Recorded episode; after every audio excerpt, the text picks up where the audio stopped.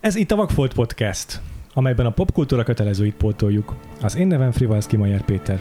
Az én nevem Huszár András.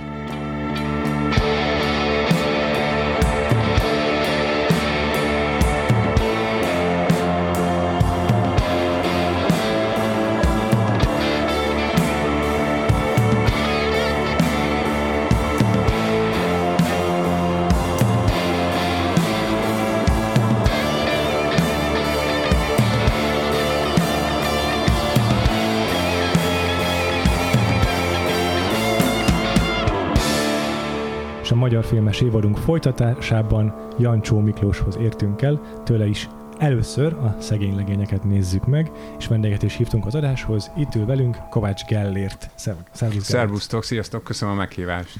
Gellért a filmszerész néven a Facebookon is tudjátok őt követni, illetve a Vox magazinnak vagy a szerzője, ugye? Igen, így van. És ö, szervezed a Jancsó 100 elnevezésű vetítés sorozatot a Kino Café Art moziban. Uh-huh. Ma Ez a most ott van. A, a, most ott van. A jegyen megvan már a csillagosok katonákra. Eddig nem sikerült eljutnom egyikre se. Te kisgyerek mellett, meg a pandémia alatt azért nehéz szerintem így kimozdulni néha a moziba. De mindenképpen fogok menni, és a szegény legényekre is biztos, hogy el fogok menni. Nektek is nagyon ajánlom. Ha jól sejtem, akkor kb. pont egy hónapotok van eljutni a szegény legényekre, kedves hallgatóink, hogyha az adást meghallgatjátok a megjelenés napján, mert márciusban várható a szegény legények, azt hiszem, és havonta van egy film. Igen, most pontosan nem tudom, hogy március hányadikán lesz, de hogy minden hónap nagyjából az első hétfőjén. Tök jó, mert a takarítás közben pont megtaláltam a szórólapot, de esküszöm teljesen véletlenül, és ö, március 7. Ah, már, ez valószínűleg az első hétfő. Így Igen. van, valószínűleg igen. Mert ugye egyébként ez úgy van, hogy ez a Jancsó 100 ez nem csak egy ilyen önmagában álló filmklub sorozat, Mhm. hanem hogy én évek óta csinálok ilyen két ágon filmklubokat. Az egyik, ami a kínóban szokott Mhm. lenni, ami általában egy rendezői életműre épül.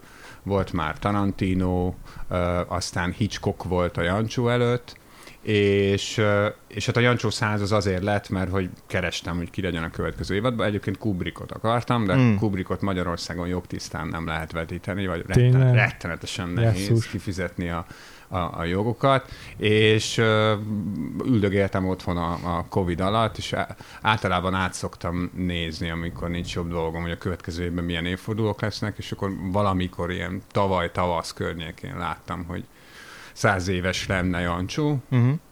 és akkor eszembe jutott, hogy ez milyen buli lenne, de hogy az volt, igazából azért vannak itt vendégek, mert hogy vendégek is vannak általában a vetítésekhez, nem szokott, tehát általában én szoktam csak reppelgetni, és akkor uh, beszélgetünk a közönséggel, mert ugye én magam is megijedtem ettől a vállalástól, Mhm. tehát, hogy, hogy, hogy Jancsó filmekre jönnek-e nézzük, mert azért van már egy ilyen törzsközönség, egy ilyen 60-70 emberből álló mag, kemény mag, akik úgy Ez elég nagyjából komoly. mindenre eljönnek, igen. Mert hogy egyébként meg a művészben havonta van egy ilyen premier előtti filmszerész, ahol meg premier előtti filmeket nézünk. De hogy egyébként, hogy, a, hogy kit érdekel Jancsó, kérdeztem én, mert hogy onnan indult egyébként a dolog, hogy uh, akkor tájt olvastam egy uh, interjút a Cserhalmival, meg még valakivel, mm. Cserhalmivel, val. és, uh, és ott elmesélt egy történetet, hogy ültek az autóban a Jancsóval évtizedekkel ezelőtt, és akkor a, valamelyik utitárs így a levegőbe kérdezte, hogy mi lesz majd azzal a jövőben, amit mi csinálunk. És Mm. akkor azt mondta a Jancsó, hogy mi lenne semmi.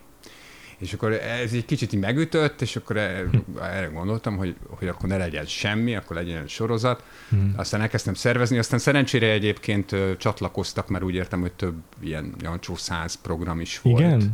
Uh, igen, igen, a Cserhalmit el is happolták e- előlem, mármint hogy őt annyira, a, a, annyira hogy kicsavarta az a, a, az a felhajtás, ami néhány uh, sztori miatt volt, uh, hogy, hogy nem jött el végül, Hmm. hmm. de a. Kende János eljött kétszer is. Uh, szóval, hogy azért én ahhoz képest, amit vártam, szerintem ez jobban foglalkozott vele Magyarország, még Mhm. bélyeget is csináltak, Jancsó Száz bélyeg is, is volt. Meg, meg nagyon-nagyon pozitívak a tapasztalataim egyébként. Uh-huh. Mármint abból a szempontból, hogy hogyan, hogyan fogadják ezeket a filmeket ma. Egy csomó ember most lát először ebben a sorozatban Jancsó filmet. Mm. Igen. És ez, na, hát ezért talán nem tudom, megéri. Igen. Na hát mi is most először foglalkozunk Jancsóval a magyar filmes évadunkban, és egyébként nyilván a Vagfolt podcastnak az a premisszája, hogy olyan filmeket pótolunk, amiket még soha nem láttunk, tehát felvállaljuk, hogy mekkora analfabéták vagyunk a filmekben, de nekem így Jancsótól egyébként is nagyon-nagyon kevés a, a film, amit láttam, csak a, a viszonylag késői Kapapape filmekből egyet-kettőt, uh-huh. úgyhogy bőven van mit pótolnom, úgyhogy ezért is nagyon örülök ennek, hogy ez a száz éves retrospektívvel indult nálatok, és lesz alkalmam még megnézni a régebbi filmjeit. Egyébként az podcastban, ha minden igaz, még a fényes szelek lesz pár hét múlva uh-huh. nálunk. Azon már túl vagyunk a filmklubban, mert hogy időrendben ja, visszafele haladunk. Igen. Hmm. Igen, mi meg a időrendben előre felé, és ezzel rá tudok kanyarodni arra, hogy nagyjából hol tartott ekkor a magyar filmművészet, meg milyen rendezők dolgoztak, amikor ez a film elkészült. Mikor is? 60... 66-os. 66-os. 65-ben forgatta, azt hiszem, úgy nagyon közel forgatta az Így jöttemhez, Aha. mert hogy ez a harmadik nagy játékfilmje, Igen. ugye az oldás és kötés, aztán az Így jöttem, amivel ugye azonosítják az ilyen így jöttem filmeket a magyar filmben, tehát az ilyen hangsúlyosan generációs kérdéseket boncogató filmekre, általában az olyanokra, ami egy rendező első filmje, azt szokták mondani, hogy ez tipikus így jöttem film. És ez ebből a címből van, itt egyébként egy orosz katona és egy fiatalember Kozák András a főszereplője kapcsolatáról van benne szó, Aha. és hát utána jött a szegény legénye. A, a, ami egyébként szerintem, tehát erre egy simán ki lehet mondani erre a filmre, hogy a világban azon a ponton, ahol ilyen minimálisan foglalkoznak a, a, a világ filmtörténetével, vagy az egyetemes uh-huh. filmtörténetével, ezzel a filmmel azonosítják uh-huh. a, a, a, magyar, magyar filmet. filmet. Tehát ez, uh-huh. ez, ez, ez kicsit olyan, mint a puskásék. Tehát, mint a, hogy, hogy, hogy mondjál néhány dolgot a magyarokról, és akkor aranycsapat, a szegény legények, ezek szerintem ilyen bölcsészkörökben legalább biztos. Biztos, hogy így van. Igen, igen. igen. igen. És egyébként azt hiszem éppen most zajlik, vagy most nemrég volt New Yorkban pont egy hasonló ilyen Jancsó retrospektív. Ah, megy, most hiszem. megy, igen, igen, ott is hat filmet vittek, és nyilván köztük és van felújítva, nem tudom, milyen minőségben igen. elképesztő. Igen, hát ezeket már úgy nagyjából felújították, a, amiket vetítünk a sorozatban, azok mind ilyen suvickolt DCP-k, tehát nagyon szép uh-huh. képről képre, és uh, ugye Somló Tamás, a szegény legények operatőre már jó ideje nem él, uh-huh. de például a Kende János az összes olyan Jancsó filmet, amit uh, amit ő fotografált, azt, hát azt úgy újították föl, hogy ott ült Saját, a aha. filmarchívumba, és a filmarchívum munkatársaival képről képre végig, végigmentek. Két filmet vetítettünk 35-ről, hmm. az egyik, a, mert azzal indultunk, a lámpással, ugye az első ja. Kapapepe filmmel, uh-huh. annak egy nagyon, az nagyon érdekes helyzetben van az a film, mert a, a, a, a, a jogai nincsenek a filmarchívumnál, a vetítési jogai, hmm viszont nincs is digitalizálva a film, uh-huh. csak 35-ről lehet vetíteni, úgyhogy ezt uh-huh. úgy vetítettük, hogy máshonnan vásároltuk meg a vetítési jogat, mint ahonnan a kópiát mhm. kaptuk. Uh-huh. És aztán az Allegro Barbaro volt még 35-ről, mert a, a, annak még nincs teljesen kész, bár már a munkátokat befejezték, de még teljesen nincs kész uh-huh. a, fel, a felújított változata, és akkor a Szerelmem Elektrától már DCP-ket vetítünk. Uh-huh. És ezek, ezek ma nagyon jól néznek ki, tényleg. Bár, bár, bár 35-ről az igazi, tényleg azt kell, hogy mondjam. Érdekes, hogy milyen későn kezdődött az egész estés filmes karrierje Jancsónak. Azt néztem, hogy már elég, elég benne volt a, a felnőtt korban, mire ezek a filmek elindultak.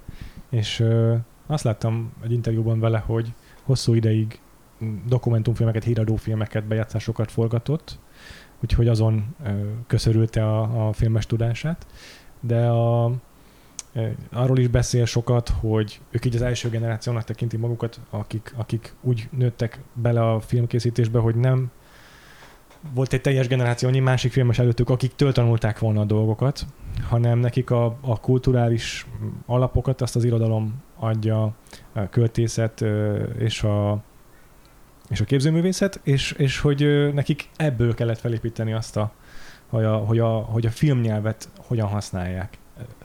Azt hiszem, hogy a nem hiszem, kik voltak a tanárai, de beszélt arról is, hogy, hogy akik akkor tájt így a, a, a filmeket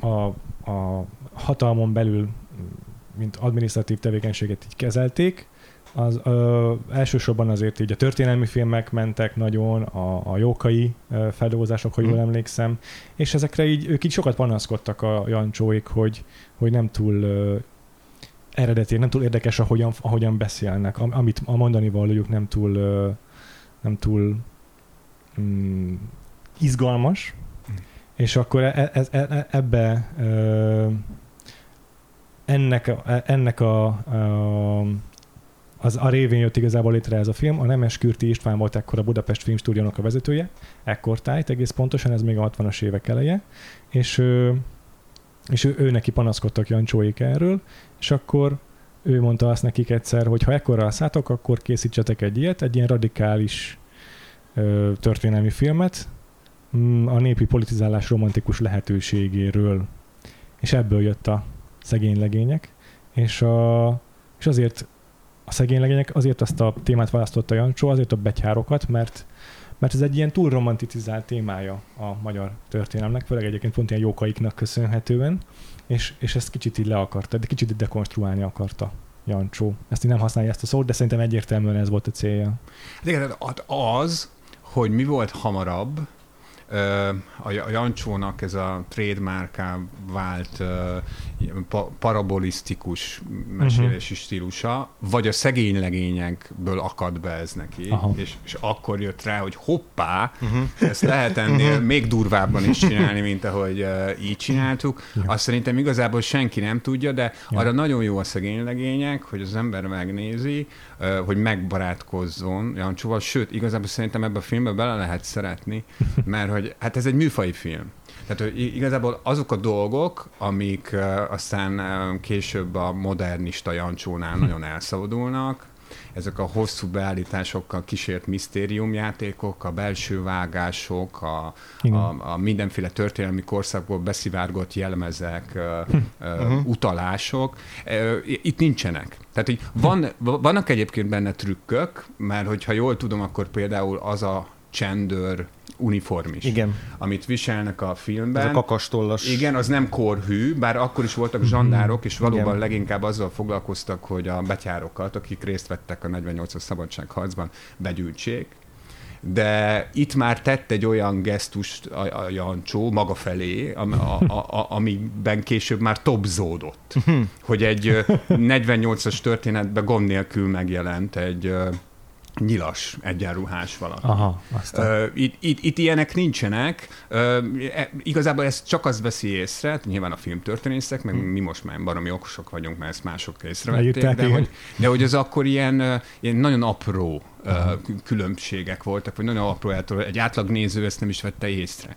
Uh, úgy tartják egyébként, hogy a filmnek a bevezetőjét, amiben mm-hmm. egy uh, narrátor elmeséli, tehát történelmi kontextusba mm-hmm. helyezi az egészet, és közben ilyen uh, korhű grafikákat uh-huh. láthatunk a, a várakról, meg a kizóeszközökről. Polgárosodó társadalomról. Igen, igen, meg a polgárosodó társadalomról. Ja. Az állítólag egyébként a, a kultúrpolitika tetette oda Aha, Jancsóval, Aha. mert megnézték a filmet, vagy elolvasták a forgatókönyvet, ezt pontosan nem tudom, de e, elvileg ők kifejezetten kérték, hogy ez legyen ott az elején, mert úgy érezték, és egyébként igazok is volt, uh-huh hogy sokkal inkább kötődik majd konkrétan egy történelmi mm. időszakhoz a film, mert ugye ennek a parabolisztikus történetmesélésnek pont az a trükkje, hogy egy idő után elvonatkozódik az egész. Tehát, hogy örökérvényű lesz és általános, ja. Ami, amit ja. látunk, és esetleg, ne adj Isten, eszünkbe juthat az a kor, amiben élünk.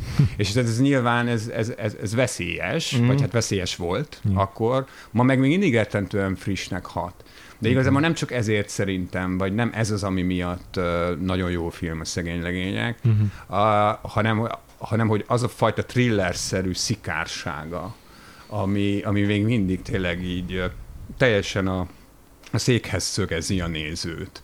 Az, hogy, hogy tulajdonképpen egy-két jelenettől eltekintve, ahol nem alkalmazott zene van, hanem uh-huh, benne a uh-huh. történetben vagy énekelnek, vagy jön egy katona zenekar, és, és ők zenélnek. Nincs zene. Nincs zene. Tehát ilyen vagy nyugati szélfúj, uh-huh. apaj pusztán, és akkor mennek ezek az ilyen uh, varjakja emlékeztető, uh-huh. ilyen döntőbírók, ilyen fekete köpenyes emberek, akik rettenetesen higgadtan manipulálják a begyűjtött, uh, yeah. betyárt gyanús egyéneket, és hát valószínűleg a ahogy mondjam, a, a, a vallatás, a szelíd vallatás enciklopédiájából van ott mindenki másolva, hogy, hogy, hogy kinek mit mondanak, aztán a másiknak mit mondanak, hova rakják be utána igen. azt. Aki... Manipulálják egymás ellen igen. ezeket a rabokat, igen. Igen, igen, és ez egy ilyen ez egy ilyen mester ilyen fölhúzott pókháló, uh-huh. amiben belekerülnek ezek a, a, a, a karakterek, és hát magad sem tudod, hogy mire megy ki a játék. Pontosan. Még, még akkor is, hogyha a végén, azért szerintem az úgynevezett nagy csattanó, mert uh-huh. hogy ebben a Jancsú filmben még nagy csattanó is van a végén. a, a, a nagy csatanó azért kikövetkeztethető, uh-huh. De még így is rettentően hatásos szerintem. Uh-huh. És ez úgy, úgy thriller, hogy a thrillernek így a legtöbb műfaj elemét szerintem amúgy csúrba dobja. Tehát nincs meg egy ilyen feltett kérdés a film elején, hogy, hogy ki követte el. Nincs egy ilyen, hogy, hogy akkor együtt nyomozunk valamit a, a, a szereplőkkel. Nincs egy ilyen narratíva, amit így végig tudunk követni, és együtt mondjuk a egy lépéssel néző, vagy a szereplők előtt járni, vagy ilyesmi. Egészen más eszközökkel él szerintem. Pont attól lesz thriller, hogy úgy mozgunk együtt a szereplőkkel, a betyárokkal, hogy pontosan annyit tudunk, mint ők. Mi is ugyanúgy ta, úgy, úgy, így, így, így keressük a fogockodót a, a, a, a környezetünkben, meg a filmben, mert így nem vezeti a kezünket a Jancsó ebben a filmben. A... Ő, ő nem szokta. Hm. Aha, aha, aha. nem, nem az a tip, nem az a típus volt. Egyébként tök érdekes ez, hogy, hogy így tényleg ebben a filmben így az, hogy egy ilyen művészfilm, tehát hogy egy abstrakt, modernista film, és hogy közben, amit mondasz, hogy egy ilyen nagyon klasszikus műfai elemekkel operáló film, ami dekonstruális, de közben használja is aktívan ezeket a műfai elemeket, hogy ez egy ilyen tök izgi, meg tök jó egyveleg, és nem feltétlenül az, amire itt számítottam ettől a filmtől, mert ja. így Ugye én is most láttam először, én is ugyanúgy, mint a Péter, így főleg a későbbi, tehát én 90-es, 2000-es évekbeli filméből uh-huh. láttam többet, és hogy így igazából azok az ilyen sztereotípiák voltak meg, amik így, amiket így inkább ilyen, ilyen paródiaként szoktak emlegetni a Jancsóval, szerintem kb. hasonlóan kialakult így Jancsóról egy ilyen parodisztikus kép, mint mondjuk a Terence Malikről, csak még a Terence Maliknél a Ringo búzamezők, meg az ábrándos narráció, amit mindenki említ, emleget, itt a Jancsónál meg a vágtázó lovak, meg a mesztelen nők, meg a, a tágas puszta, és hogy így ez alapján így nyilván belőttem valamit erről a filmről, és egyébként ez, tehát áll, állnak ezek a dolgok így a ja. szegény legényekkel kapcsolatban, de az, hogy ilyen mennyire, mennyire feszes ennek a filmnek a narratíva, és hogy mennyire izgalmasan játszik pont ezzel, hogy így mikor melyik nézőponthoz kapcsolódunk, és közben mennyire vaskosan műfai is egyben a film, tehát hogy így nem rugaszkodik el a teljes abstrakcióba, ezt én, ezt én borzasztóan élveztem, és hogy film közben folyamatosan olyan más filmek így villantak be, amik hm. pont, hogy nem a, nem tudom, az európai új hullámból érkeznek, hanem ja. például a John Fordnak a, a Searchers, az, az nagyon hamar bevillant, mint a, van is egy ilyen snitt a filmnek viszonylag az elején ennek a nyitó jelenet sorban, amikor itt kinyílik egy ajtó, és azon túl meglátjuk Aha. a tágas pusztát, de mi bent vagyunk bezárva itt a sáncon belül. Még eszembe jutott a Scorsese-nek a némassága, meg tehát, hogy ilyen, ilyen, ilyen izgalmas művészi eszközökkel dolgozó, de mégis kifejezetten műfai filmek, amik közben valamiféle filozófikus kérdéseket, vagy történelmi kérdéseket feszegetnek. És ez, ezen mondjuk egy kicsit meglepődtem, egy ja, kellemesen én is, meglepődtem. Én is, én is. Mondjuk én ezt a filmet elég sokszor láttam, hogy, hogy először mikor, azt nem tudom, de el kellett telni egy kis időnek, amíg úgy igazán elkezdtem élvezni. Mm. A, a, ami rögtön nagyon tetszett, már tini koromban is, amikor először megnéztem tévébe, az az, hogy bár akkor még nem feltétlenül tudtam, hogy mi az a CinemaScope lencse, de, de abban biztos voltam, hogy ez marha jól néz ki vászlon. Ja. Ez tényleg úgy, úgy néz ki az egész film, mint egy western film. Uh, ugye hát fekete-fehérben, és, és hát itt még azért ezek a hosszú snittás uh-huh. dolgok, amik, amik, amik úgy tényleg úgy egyedül tudják hagyni a nézőt, mert, uh-huh. mert a, a Jancsói hosszú snittnek megvan az a tulajdonsága, hogy mivel nagyon érdekes lendülete van ennek a komponáltságnak, ezeknek a sokszor ilyen 12 perces beállításoknak, ami a szegény legényekben nincs egyébként, itt mm-hmm. azt hiszem, ilyen 4-5 perces yeah. beállítások vannak, tehát ezek még ilyen szolid dolgok. Tehát, hogy úgy érzed, hogy mész együtt a filmmel, uh-huh. de, de, de pont hiányolod is azt a fajta tagoltságot, amit úgy általában egy műfai filmtől, vagy egy akármilyen filmtől mm-hmm. úgy mhm. elvárnál. Mm-hmm. És főként a belső vágások tudják legjobban megzavarni a nézőt, amikor ilyen évtizedeket ugrasz egy snitten belül. És de, de e- ezt azt az agy is nagyon nehezen tudja dekódolni. Tehát mm-hmm.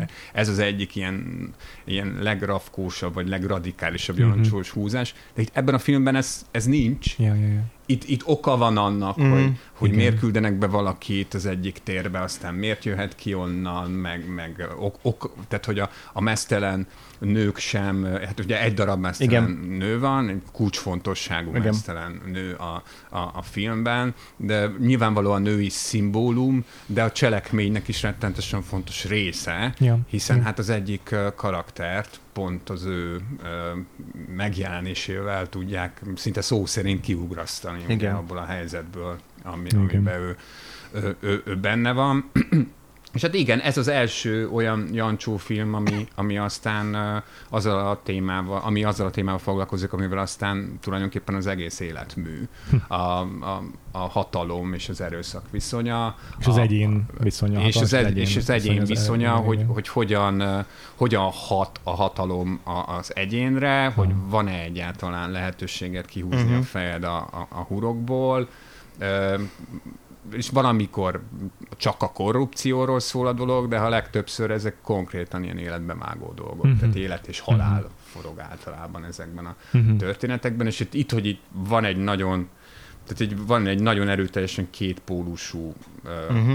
uh, helyzet, Igen. hogy az egyik oldalon vannak a betyárok, akik, uh, akiket ugye azonosítani kéne, tehát ugye, ugye tulajdonképpen ez a kérdése, hogyha mystery uh, igen, igen. keresünk benne, vagy mm, rejtét keresünk, igaz. akkor ez a kérdés benne, hogy, hogy a, abból a, a, a tömegből, akit a csendőrök behajtanak uh, ebbe a sáncba, azok közül kik az igazi betyárok. Tulajdonképpen e, e, ez a kérdése a filmnek, hogy rá Igen. tudnak-e jönni a, a hatalmasok, Igen. hogy kik azok a betyárok. Viszont ugye egy klasszikus thrillerben a nyomozóknak drukkolnánk elméletileg, hogy találják meg azt, Igen. akit keresnek, és ebben a filmben vagy egy, van egyrészt ugye a hatalom, amit hamar felismerünk viszonylag a filmben, hogy, hogy mennyire manipulatívak, mennyire brutálisak az eszközeik, és hogy van az az egyén, akit követünk, aki nyomoz, ő meg a, a besúgó vagy az áruló, karakter, és, és vele is ugye rögtön egy klasszikusan egy olyan figurát helyez abba a nyomozói pozícióba, hogy így szurkolunk azért, hogy ő ő meg, izé, leleplezze a, azokat, akik nála több embert öltek meg, hogy őt ne akasszák föl, mert így nem tudom, úgy vagyunk szocializálva így filmekben, hogyha valaki így aktívan nyomoz valamiért, vagy aktívan próbálja magát megmenteni, akkor... akkor Én nem szurkoltam neki. Akkor vele megyünk, de hogy... Na de ez az érdekes ebbe a karakterbe, hogy közben meg a besúgó karakter az meg az, akit így, nem tudom, maffia filmektől kezdve mindenhol az ilyen ultimate legalja az még a, karakternek a szoktuk is, az alapvetően a bűnözőknél feltételezni. Is és hogy már itt rögtön belehez minket abba az pozícióba, hogy itt nem fogunk tudni úgy nézni ezt a filmet, hogy így kategorikusan meg be ja. tudjuk magunkat lőni abba, hogy mi a helyes út, meg mi az, ami igen, hát meg egy, egy, egy szereposztási, egy zavarba ejtő szereposztási Igen. bravúra, meg ráadásul még, még plusz megzavar minket, mert ugye Latinovic Zoltán két karaktert játszik a, a filmben. Egyrészt játszik, játszik egy csendőrt, uh-huh. akit meggyanúsítanak azzal, hogy ő egy körözött betyár. Aztán eljátsza ezt a betyárt is. Igen. És, és a Jancsó nem teszi meg nekünk azt a szívességet, szerintem azért nyilván meg tudta volna valahogy oldani, még hogyha mondjuk a 60-as években még a kezdetleges trükkökkel sem, ahogy ezek a dupla szerepeket megoldották egy filmben, még az se lett volna egyszerű, de biztos meg tudta volna oldani, hogy egyértelművé tegye nekünk az, hogy itt két külön emberről van szó. De ha nem figyelünk, akkor, akkor könnyen belezavarodhatunk ebbe, pedig hát azért elmondják, hogy itt igazából egy tévedésről van szó, és ezt nem Mhm. meg is találják, ugye az igazit. Szóval ez Ja. érdekes, mert 60-as években megjelent a magyar filmtörténelemben egy doppelganger egy másolat, és nem véletlenül Latinovicsra osztott, tehát ugye Latinovics akkor már a 60-as Mhm. években Jól ismert. Az első számú férfi sztár volt Ja. Magyarországon, Igen. már akkor olyan legenda vette körül, ami később csak fokozódott, meg hát a halála után, után is, meg azóta is ugye a Latinovics, a színész király, Ja. És talán ez ma már, sőt biztosan nem jut az embernek az eszébe, hogyha mondjuk nem érdeklődik a korszak magyar filmgyártása iránt, de hogy az, amit említettél a, a, az elején, hogy akkor csináljátok egy ilyen kosztümös filmet, e, e, e, e, ez is, szóval, hogy hogy van itt egy trükk, ugye ugyanazokat az arcokat használja, uh-huh. fele-fele arányban, mint a Várkonyi Igen. a későbbi jókai adaptációiban, Igen. vagy előtte. Vagy ha, Igen. ha csak a Görbe János uh-huh. karakteréből menjünk ki, aki ugye ezt a besúgót alakítja, rögtön a történet elején közlik vele, hogyha olyan ember talál bent, aki több embert ölt meg, akkor szabadon mehet. Szóval Görbe János, ugye, hát az emberek a havason, Mhm. uh-huh. a, a, a, paraszti figura uh-huh. etalonja. Mhm. Igen. Hát, a, a, hát ő, ő volt ugye föltámadott a tengerben Petőfi Sándor. Tehát a, a, az, az, aki, az, akit első számú sztárrá ö, avatott az akkori ö, filmgyártás, Aha. és ez a karakter, ez a színészi karakter kerül bele egy ilyen megalázott helyzetbe. Egy ö, tégla, spicli lesz belőle. Igen. Ö, és odarakja a Jancsó őt is, meg odarakja a többieket is, akik föl szoktak tűnni. Ott a Juhász játszik, Igen. nagyon fiatalon, Abszolút. a. Bújtor István, ö, De a Bárdi Madara- György egy egri csillagokból, tehát hogy itt tényleg az ilyen leg, igen, igen, ilyen ikonikus ez- figura, Igen, iga, de aki már a igazából- másik oldalon szerepel, tehát Igen, de hogy igazából ugye a szegény legények az, az, az hamarabb készült el, Aha. mint, a, mint ezek a filmek. aha, Mhm. Tehát a, a Bárkonyi, a, a jókai adaptációit leginkább a 60-as évek végétől a 70-es évek végéig készítette. Ö, tehát még, még akkor annyira nem voltak ezek felfutóban. Ö, Szerintem nagyjából ugyanaz a pályázat lehetett, a, a, amire a Várkonyi megcsinálta a saját filmét, mint amire a Jancsó megcsinálta a szegény legényeket. Aha, Csak aha. ezeket már szerintem nem soroljuk egymás mellé, mert hogy a szegény legények az annyira egy ilyen szuverén Igen. film, Igen. hogy, hogy eszünkbe se jut, hogy, hogy talán, talán a, annak idején pont ez a rafinéria kellett ahhoz, hogy, hogy, hogy Igen. elkészülesen. És aztán rajta maradt a cuccon a Jancsó érdekes módon, mert ugye ez volt az első ilyen filmje, amiben egy konkrét történelmi ö, helyzetből indul ki, és aztán ott tulajdonképpen az egész pályáján végigment, legalábbis a csúcskorszakán, Mhm. a, a, a 60-as évek, 70-es években ott csak ilyen filmeket csinált, csak hát azok már ö, nem, azok már sokkal inkább elmozdultak a hardcore modernista ö, Mhm. irányba, de hát 48-hoz nagyon sokszor visszatér. Mhm. Ö, meg nagyon sokszor, hát ugye a szerelmem Elektra kapcsán, meg hát a klasszikus görög mitológiát ö, helyezi oda a pajpusztára, Mm. ö, ö, egy ilyen teljesen időtlen, Mhm. kosztümös történetben.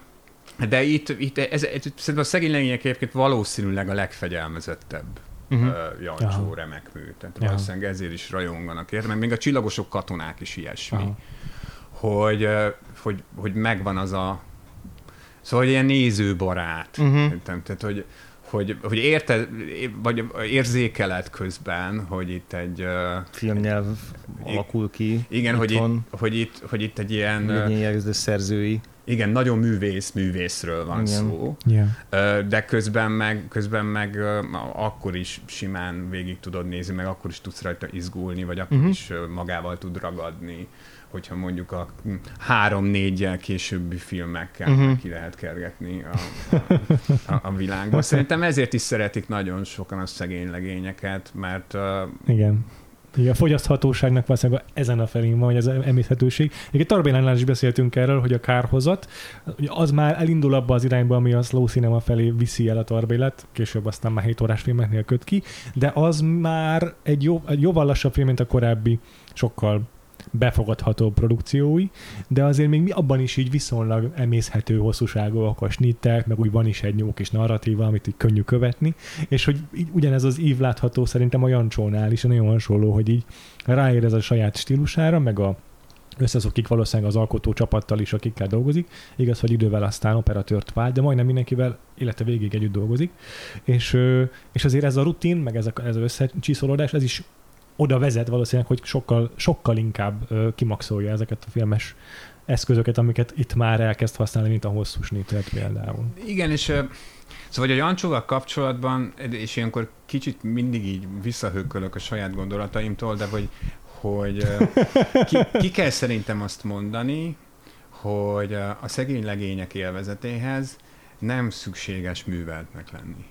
Tehát nem feltétlenül kell uh, Ja, ja. látnod a magyar történelmet, uh, Ez nem, igaz. nem kell értened egy rakás képzőművészeti, irodalomtörténeti, Ja. yeah. filológiai De még film, filmnyelven se kell érteni semmit hozzá. Igen, igen, míg a későbbi Jancsóknál nem, nem lábjegyzetel, meg nem, nem a, a kedvedé nem. Tehát, hogy ő, ő, ebből a szempontból szerintem egy, valóban egy mérhetetlenül önző és uh, filoszemita uh, alak volt, Igen. aki, aki ilyen teljesen önkényesen a, a saját uh, műveltsége, a saját ritmusa, a saját gondolati vibrálása szerint komponálta meg Mhm. mm. ezeket a filmeket, és elnézést, de teljesen leszarta az, hogy, hogy, hogy tudnak-e vele menni. Igen, nekem hogy jön-e valaki mögötte. eddig, igen. igen. Megyek elő, ti megjöttök, ha akartok. Igen. Na és hát ez a szegény legényekben ez nincsen még meg, Igen. tehát hogy, hogy ha valakinek azt mondta, hogy 48 meg betyárok, leülteted, megnézi, és akkor azt mondja, hogy tényleg Ja. tök, tök Igen. feszült. És alapvetően szerintem az is segít benne, hogy ez a 90 perc, egy helyszín, Igen. és Hmm. gyakorlatilag egy téridőben zajló ilyen kamaradráma vagy kamaraszthriller. És nyilván azon belül aztán rengeteget játszik a nézőpontokkal, meg rengeteget kizökkent abból, hogy éppen ö, megszűnt, gyakorlatilag megszüntesse a téridő létezését, és így megáll az idő ezen a, ebben a, a pusztai sáncban, és ez aztán egy ilyen teljesen másfajta befogadó élményt eredményez, de azért, Azért alapvetően a- ott van benne ez a... Egy csomó zsáner elem, ami úgy Igen. adfogóckodott Igen. tényleg, hogy, hogy könnyen fogyasztható legyen ez a film. Igen. Hát igen, abszolút van, tehát van eleje, közepe, vége. Igen. Tehát, hogy a, ami, ami szintén aztán pár filmmel később már nem, nem mondható el. izgi. Sőt, akkor jár jól az ember, ha, ha ezeket így Aha. teljesen elengedi a Igen. későbbi Ja- Jancsó filmeknél. Akár csak a fényes szeleknél is, amiről majd beszéltek egy későbbi ö, podcastben, hogy ott, ott ott, ott, ott is egy nagyon konkrét mozgalomról, ugye a Nékoszról van szó, de hát igazából az egész filmben színes ruhákban táncolnak fiatalok, és Ja. akkor, hogyha jön valami probléma, akkor énekeljünk el egy mozgalmi dalt.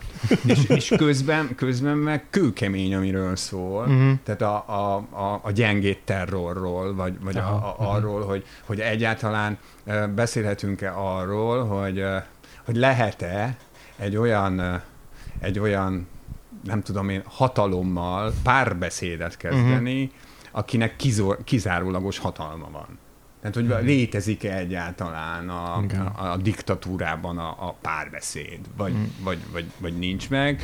Itt, itt, itt, en, itt, itt nem ennyire elvont ez a dolog. Tehát itt teljesen egyetemű, még érzelmileg is jobban be mm. tudunk vonódni, mert ugye hát nyilván a magyar szív, a Igen, magyar forradalomért Igen. dobok. Ezek szabadságharcosok voltak, ezeket mindenki szereti. így van, tehát együtt, együtt szomorkodunk a, a, a Ja. betyárokkal, még ja. akkor is, hogyha a, a betyárok, ugye, hát azt, aki tanulta ezt valamennyire, azt azért már akkor is lehetett tudni, meg ezt mindig lehetett tudni, hogy ők alapvetően bűnözők voltak mindig Igen, is, igen. csak éppen úgy alakult a történelmi helyzet, hogy Szükség volt beálltak. erre is. Igen, szükség, szükség volt volt. minden erő, minden kardra. Rájuk, igen, hát a, a filmnek ugye a, a nagy fináléjában éppen ezt láthatjuk, Mhm. ahogy, ahogy az Agárdi Gábor által alakított. Mhm. Egyébként szerintem ilyen Rózsa Sándor doppelganger Mhm. uh, így bemutatja a szabad csapatoknak Ja. a tudását, Ja. hogy milyen harcmodorban játszottak is ők, Ja. vagy hát hogyan harcoltak. És ő meg aztán végképp ezt a ha- 60-as évek második felének az új hullámos vagánylázadóját jelképezi, hiszen még bőrkabátja is van. Az Tehát nagyon menő, amúgy igen. az a, szerintem a cipzárja is látszik helyenként annak a Bőr Jackinek, konkrétan. Igen, de, de egyébként is a, a, a Görbe Jánost leszámítva, uh-huh. a, a Juhász játszín, sőt az elején a, a Madaras József, aki, uh-huh. akivel indul a film, Aha, és akitől ja. egy elég hamar elbúcsúzunk. Igen. Tehát, hogy ők is mind ilyen, ilyen konok, Igen. kitartó, uh, hősök. Igen, igen. Ja. Vagy az az apa-fia páros, ugye a, a Kozák András és a... Most mi Hú, a színész nem emlékszem. Igen, nekem se ugrik be, de igen, igen, hát ők is nagyon, nagyon, nagyon fontos uh, szereplői. Igen. Viszont aztán a film megmutatja, hogy hogyan kompromittálódnak majdnem mindannyian, vagy hát aki nem, az azért nem kompromittálódik, mert meghal. Vagy, vagy, vagy azután hal meg, hogy kompromittálja magát, vagy vegyesen, tehát hogy... Igen, igaz... és közben meg egyébként uh, épp az jutott eszembe most, hogy, uh, hogy sokat szerintem megnéztem a filmet, hogy igazából úgy működik, mint a legtöbb ilyen tárgyalótermi krimi. Uh-huh. Tehát ezek, a, ezek az ilyen uh, palástos, Igen. Uh, fekete palástos emberek klasszikus keresztkérdéseket tesznek föl. Ja. És uh, hát uh, ja. e- ezek ilyen uh, tehát jóval elegánsabban csinálják, mint ahogy mondjuk ezt gondolnánk, hogy a hatalom hogyan vallat, mert uh-huh. ha vallatás, yeah. akkor arra gondolunk, hogy baromi nagy lámpával vele világítanak a szemet. És aztán és ütnek, igen. Ütnek, meg izé le, leszedik a körmödet, igen. meg nem tudom igen. mi. Itt ilyen nagyon, nagyon halkan, nagyon már-már barátságos modorban tulajdonképpen kijátszák egymás ellen igen, ezeket, a, ezeket a karaktereket, és ez a nagy kérdés, hogy, hogy hogy, hogy mi a nagy csapda a, a, a végén. Meg hogy van-e bármiféle olyan stratégia ezzel szemben, vagy, vagy ez alájátszva, amivel nem csak megúszni tudsz esetleg, vagy bocsánat, két kérdés. Az egyik, hogy életbe tudsz-e maradni, a másik, hogy meg tudod-e az, őrizni az, az elveidet, vagy az erkölcset, vagy a gerincedet. És hogy így ezek a szereplők próbálják vagy mind a kettőt egyszerre, vagy valamelyiket a kettő közül megőrizni, és sorra elbuknak benne. És közön meg ott van a filmnek a, a legfélelmetesebb főszereplője egyébként a tér, a hmm. puszta. Hmm. ja, ja. A, ami tényleg iszonyú para, uh-huh. mert egy csomószor arra gondolsz, hogy, és ez ahogy meg is történik a filmben néhányszor, hogy, hogy jó rendben azt mondják, hogy, hogy menjek, és ja. elindulok torony irány, uh-huh. mert nem látszik egy darab torony se, de ezt így szokták mondani, és így simán hátba lőhetnek. Igen. Mert és a képen kívül nem látod, hogy hol a fegyveres. Igen. Hogy Igen. honnan. Tehát ez a puszta, pont ez az, amit itt ilyen érdekes ö, mm, dihotómiába helyez a Jancsó, hogy a puszta, arról az jut az ember eszébe, hogy az, az, a, az a a végtelen lehetőségek tárháza, bármelyik irányba elindulhatsz, a szabadság otthona. És hogy ez egy ilyen tiszta ügy.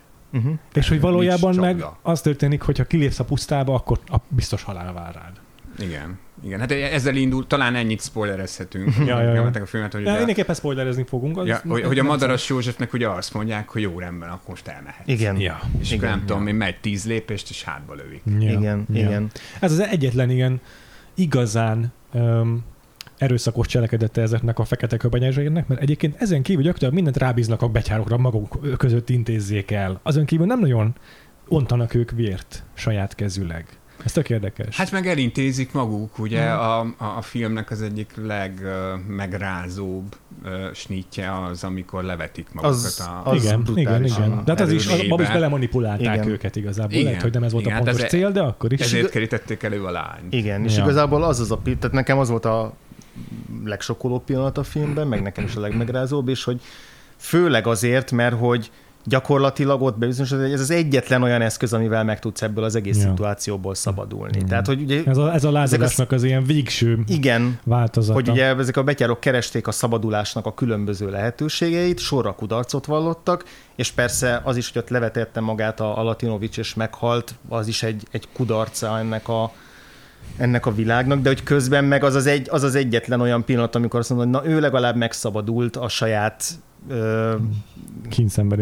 Hát igen, meg, meg az, hogy, a, hogy, hogy ott, ott ő maga döntött arról, hogy én most ebből, ebből ja. kilépek, ebből a zárt ilyen Sartre helyzetből, amiből lehetetlen kiszabadulni. És miután ugye leveti magát a mélybe, és meghal, onnantól kezdve mutogatja a Jancsó sokkal többet a, a, a csendőr Latinovicsot.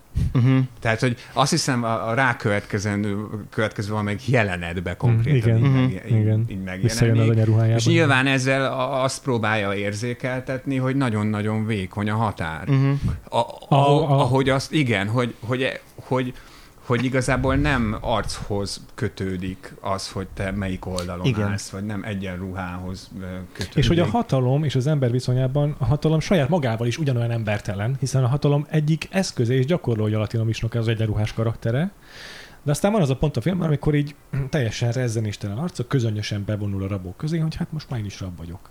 Igen, és így ebből nem mondja. csinál ügyet igazából, tehát ő így tudomásul veszi, hogy most ezt tette vele a hatalom. Igen, és nem közlik velünk aztán egyébként, hogy ő be lett avatva. Uh-huh. Nem, ez, és ez így tök érdekes. Mert igen. egyébként, amikor lefokozzák, akkor uh, ott van a Görbe János. Mhm. Uh-huh. Az ő szeme láttára történik ez. Ja, ja. Tehát simán elképzelhető, hogy a nagy tervnek része Az volt, mondjuk abszolút igaz. És maga ez a csendőr is tudta, hogy, hogy mit akarnak ezzel elérni, de hogy nincs egy olyan jelenet ebben a filmben, amikor nem tudom én, ezek a köpenyesek így összeülnek, és Igen. akkor a kezüket dörzsölve elmondják, hogy akkor Ja, most És mit igen. értünk el eddig, és néző igen, se- mit akarunk. És beavatva semmibe. Igen, ez a és valahol egyébként hátborzongatóbb is az a verzió, hogy a hatalomnak a meha- mechanizmus, a mechanikája az egyszerűen úgy működik, hogy a saját, am- amit te mondtál most Péter, hogy a saját embereivel ugyanúgy kíméletlen, tehát hogy nekem félelmetesebb az, az, Igen. a, az a verzió, vagy az a megoldás, hogyha nincs beavatva, hanem ténylegesen azt hitték, hogy ő itt a, ő, ő itt a, És nem, nem, nem, azt az nem az ember, akit hogy kerestek, hány és éve volt ő mondjuk a bevarták, és saját utána meg visszavették, mert, mert akkor meg visszavették. És van az a jelenet, ami szerintem szintén ennek a gondolatnak az ana- analógiájára épül, amikor ugye a, a film vége felé a, a betyárokat felöltöztetik katonaruhába, Mhm. És akkor a távolról jön, jön a katonazenekar és a föl-fölvitézeket uh-huh. fújják, ugye? És hogy uh, amíg meg nem érkezik a zenekar, ott, ott szerencsétlenkednek, így állnak ezek a betyárok, így látszik, hogy így, talán még a ruha is lóg rajtuk, hogy Mhm. nem rájuk való, ez nem az ő világuk, és hogy így elmegy mellettük, vagy így párhuzamosan velük együtt kezd el menetelni a katonazenekar, néhány másodpercen belül teljesen összemosódik a többi katonával a, a betyárokból ö, átöltöztetett szakasz, és már ők is a zene ritmusára mennek előre, és akkor már tényleg nézned kell, hogy kik azok az arcok. A, akkor Igen. már nagyon hasznos, hogy ott van a juhász játszint, meg, ö, meg ott van a kozák, meg ott vannak a, azok a színészek, akiket fölismersz, Uh-huh. mert így legalább el tudsz helyezkedni a, a, a, ebbe a struktúrába, mert ott, ott szerintem direkt akar téged megzavarni a Jancsó, mert ott is egy ilyen Hogy eddig meg volt ez a két pólus, és most már hirtelen egy pólus van, meg ott van az az egy-két, egy-két ember, aki bilincsbe van még verve, de egyébként meg, mintha megszűnne ez az egész betyár ö, Igen. társadalom, Igen. amit még, amit még követtünk. Igen, és nekünk ezt üzeni, Igen. De közben a cselekmény szintjén, ugye ez benne a csavar, a cselekmény uh-huh. szintjén meg az az üzenete, hogy meg, hogy vala, hát ha átöltöztetünk titeket a saját egyenruhánkba, tehát a, a monarchia Igen. egyenruhájába, akkor valószínűleg nem akarunk titeket megölni. Uh-huh. És a, viszont ezzel azt írja, hogy ez a hatalom és egyén viszonyában azt reprezentálja, hogy megszűnnek ezek az emberek egyénnek lenni, egyenruhás tömengé olvadnak össze, Igen. és aki egyén, egyén marad, azok azok, akik az oszlophoz vannak kikötve rabok. Tehát elveszítik a, a szabadságukat. Igen, és az, hogy megjelenik ugye a Tordi Géza, Igen. akinek szint, a, a, aki aztán a későbbiekben, de már előtte is, tehát hogy ő, ő egy olyan színész volt, akivel hát így játszottak huszárokat rendesen. Egy, egy ilyen igazi bajszos magyar Ja, gyönyörű férfi. fes férfi. Fes férfi, akiről aztán eszedbe nem jutna, hogy áruló. Igen. Meg, megjelenik, és, és azt nem tudom sajnos, mert a történelmi tudásom ezt, tehát hézagos, valószínűleg nem magyar huszáruhában van, de, de valami ahhoz Ja, nagyon igen, hasonló igen. Mhm. ruhában, és, és így látszik is az Agárdi Gábor féle betyáron, hogy, hogy, hogy egy picit lelazul, vagy, Igen. vagy így úgy Mhm. érzi, hogy mintha távolabb kerülne a veszély. Igen, mert addig tényleg ezek a vallatók mind ilyen gestapószerű fekete ruhába, vagy ilyen nem lehet, hogy a gestapó az csak egy, izé, egy párhuzam, de mindenképp ezek a fekete, ilyen inkvizítorszerű ruhák, amikben megjelentek. Egyrészt, hogy ez a, már maga az öltözetük is egy ilyen főgonosz-szerű pozícióba Ja, ja. rakta őket, meg a másik, ami a legszenzációsabb húzása a filmnek, hogy nincs két olyan jelenet, amikor ugyanaz az ember vallatja őket, Ez de igaz. soha egy pillanatig sincs reflektálva, hogy ez most más valaki. Tehát, És van, hogy hogy folyamat... egy, van, hogy egy jeleneten belül átveszi egy másik Így van. vallató tiszta Így van, és beszélgetést. ez, ez, ez, ez egyrészt ez nyilván tökéletesen szimbólum annak, hogy mennyire arctalan ez a rendszer, és teljesen mindegy, hogy Mm. ki, kivel harcolsz. Teljesen ekvivalens. Tehát Nem is kiígér- az, hogy ezek egymással összeveszve abszolút vagy ilyesmi, hogy nézetkülönbség van köztük. Ez ugyanaz az Nem. ember más-más arccal, néha Ja. az Avar István, néha meg a ő, Őze Lajos. Őze Lajos. Ja, Igen, ja. és ugye igazából nem csinálnak velük semmi más, csak küldözgetik őket az egyik szobából a másikra, Igen, másikba, hogy akkor most jó, akkor most gondold ezt. Ez a klasszikus ilyen kétfogoly dilemma, tudod, amikor Meg melyik jó, jó, a jó zsarú, először. rossz zsarú, Igen, az egy emberen belül. Illetve amit az egyik ígér, az másiknál egyáltalán nem biztos, hogy azt be fogja tartani, Ja. mert miért talán nem neki ígérte meg? Tehát, hogy ugye ez is, hogy a film elején azt Ja. mondják a, a Görbe Jánosnak, hogy jó, ha találsz valakit, akik több ember tölt meg, akkor, akkor megúszod, de azzal az emberről soha, Soha többet, nem, találkozik. Igen, és az, a- az ördögi, az ugye az, hogy, és, és, és hát ez nyilvánvalóan egy kö- közhely a, a, a, a diktatúrák működésével kapcsolatban, Igen. hogy, hogy, hogy elhitetik az a Agárdi féle bőrkabátos betyárral, mm. aki nem véletlenül van ilyen nagyon betyárosan öltöztetve, mert ő, ra- rajta látszik, hogy ő aztán tényleg nagyon komolyan gondolja Igen. mindig ezt a, ezt a dolgot. Elhitetik vele gyakorlatilag néhány perc alatt, hogy, hogy halára ítéltből lehet ja. hasznos Uh-huh. Ebben a berendezkedésben, egyszerűen azért, mert tehetséges abban, amit skilljeit csinál. most alkalmazni tudja. igen, igen. Hogy, hogy kellenek nekünk is uh-huh. ilyen szabad csapatok, és akkor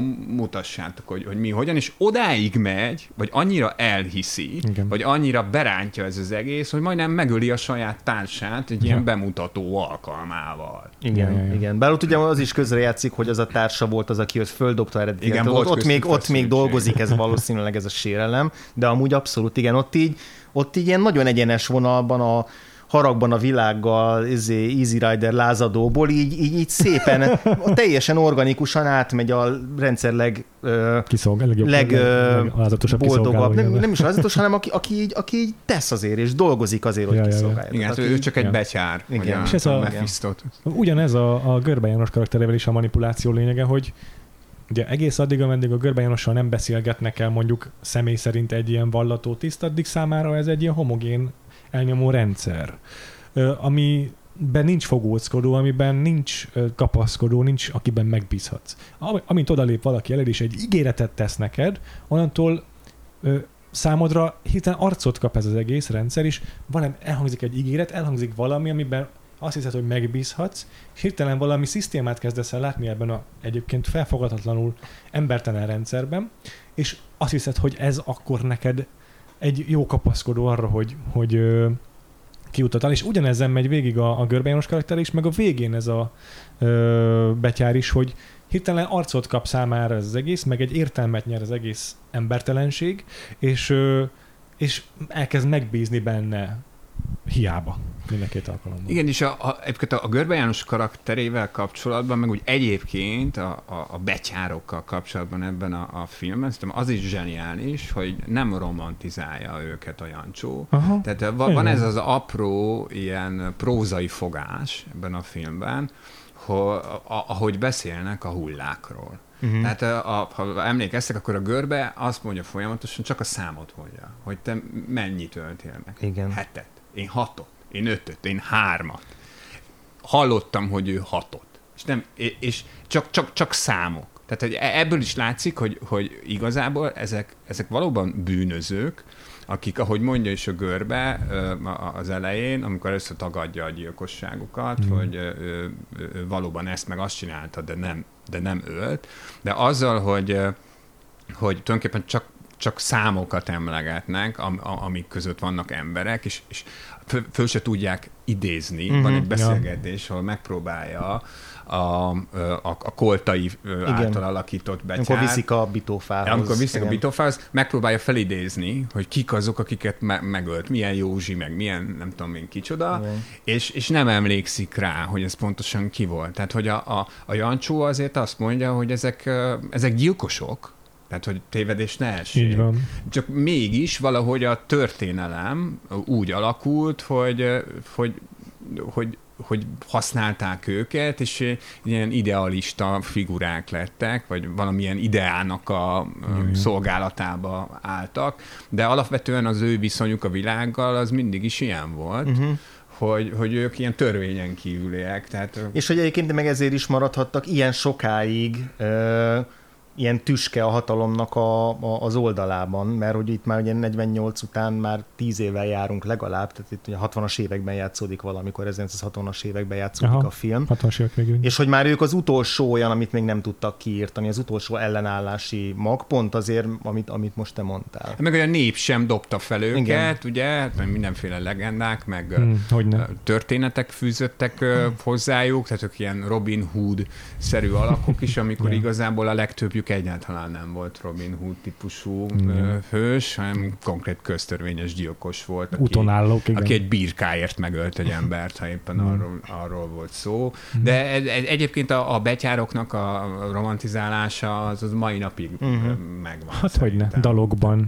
Hát a Igen, dalokban, vagy akár ott van ugye a, a, a, ennek próbált meg valamilyen módon ö, szembe és sokkal konkrétabban, vagy hát akkor már ugye tudta használni a, a spagetti western, a Mhm. szomjas talpuk alatt fütyül a, a, a, a szélben, ö, ami így a leghíresebb ilyen eastern, Ja. Ö, ö, De ekkor még azért ne felejtsük el, hogy a, a ekkor tájt készült ugye az első, most nem tudom, hogy a maréknyi dollárért az 60, 68 67-es vagy Valahogy pont 68-as. úgy, ekkor de nagyjából egy időben készült uh-huh. a Mhm. szegény legényekkel, tehát, tehát akkor még azok a vívmányok, a, amiket a, az italo westerneknek tulajdonítunk, akkor teljesen ismeretlenek voltak. Igen, igen, Tehát igen. o- ott- És azért az is elég vaskosan dekonstruálja pedig a westernnek a, az ilyen hősképeit. Úgyhogy egész, egész érdekes, hogy így két ennyire, tehát ezek egy, egymást nem tudtak hatni, mégis ennyire egyszerre egy időben történt ez a két ilyen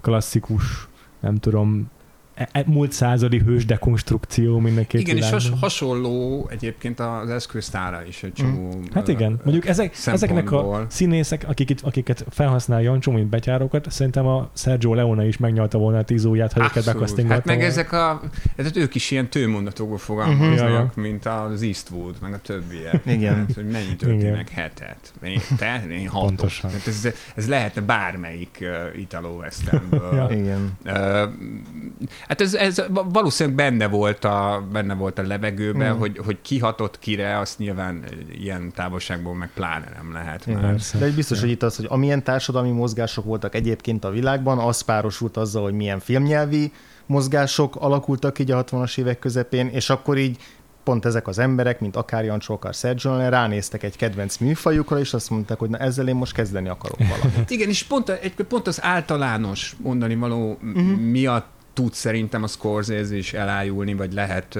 New Yorkba retrospektívet tartani Mhm, uh-huh, mhm. Jancsó filmekből, Igen. mert az Meg igazából csak számunkra érdekes, hogy a Nemes Kürti mit csinált a filmgyárban, Mhm. meg hogy egyébként hogy alakult úgy, hogy a szegény legényeket az akkori kultúrpolitika engedélyezte, Igen. meg hogyan csinálhatta utána a Jancsó a filmét. Ez 2021-ben már egyáltalán nem számítanak, pláne nem egy Manhattani moziból nézve. Ja. Ott, ott, ott valóban az működik, hogyha beülsz, mint cinefil, és Mhm. akkor elindul a kamera a pusztán, akkor az működik el. Akkor az vissza magával, igen. Igen, az, az vissza magával, és hogy a végén van, van-e olyan általánosan érvényes gondolat, ami, ami, ami 2021-ben, 22-ben is megüti az embert. És hát Igen. ez az, tehát ez, ez kétségtelenül, tehát számos olyan helyzet van ma a világban, ahol hasonlóan működik, csak hát már más technikai színvonalon Hm.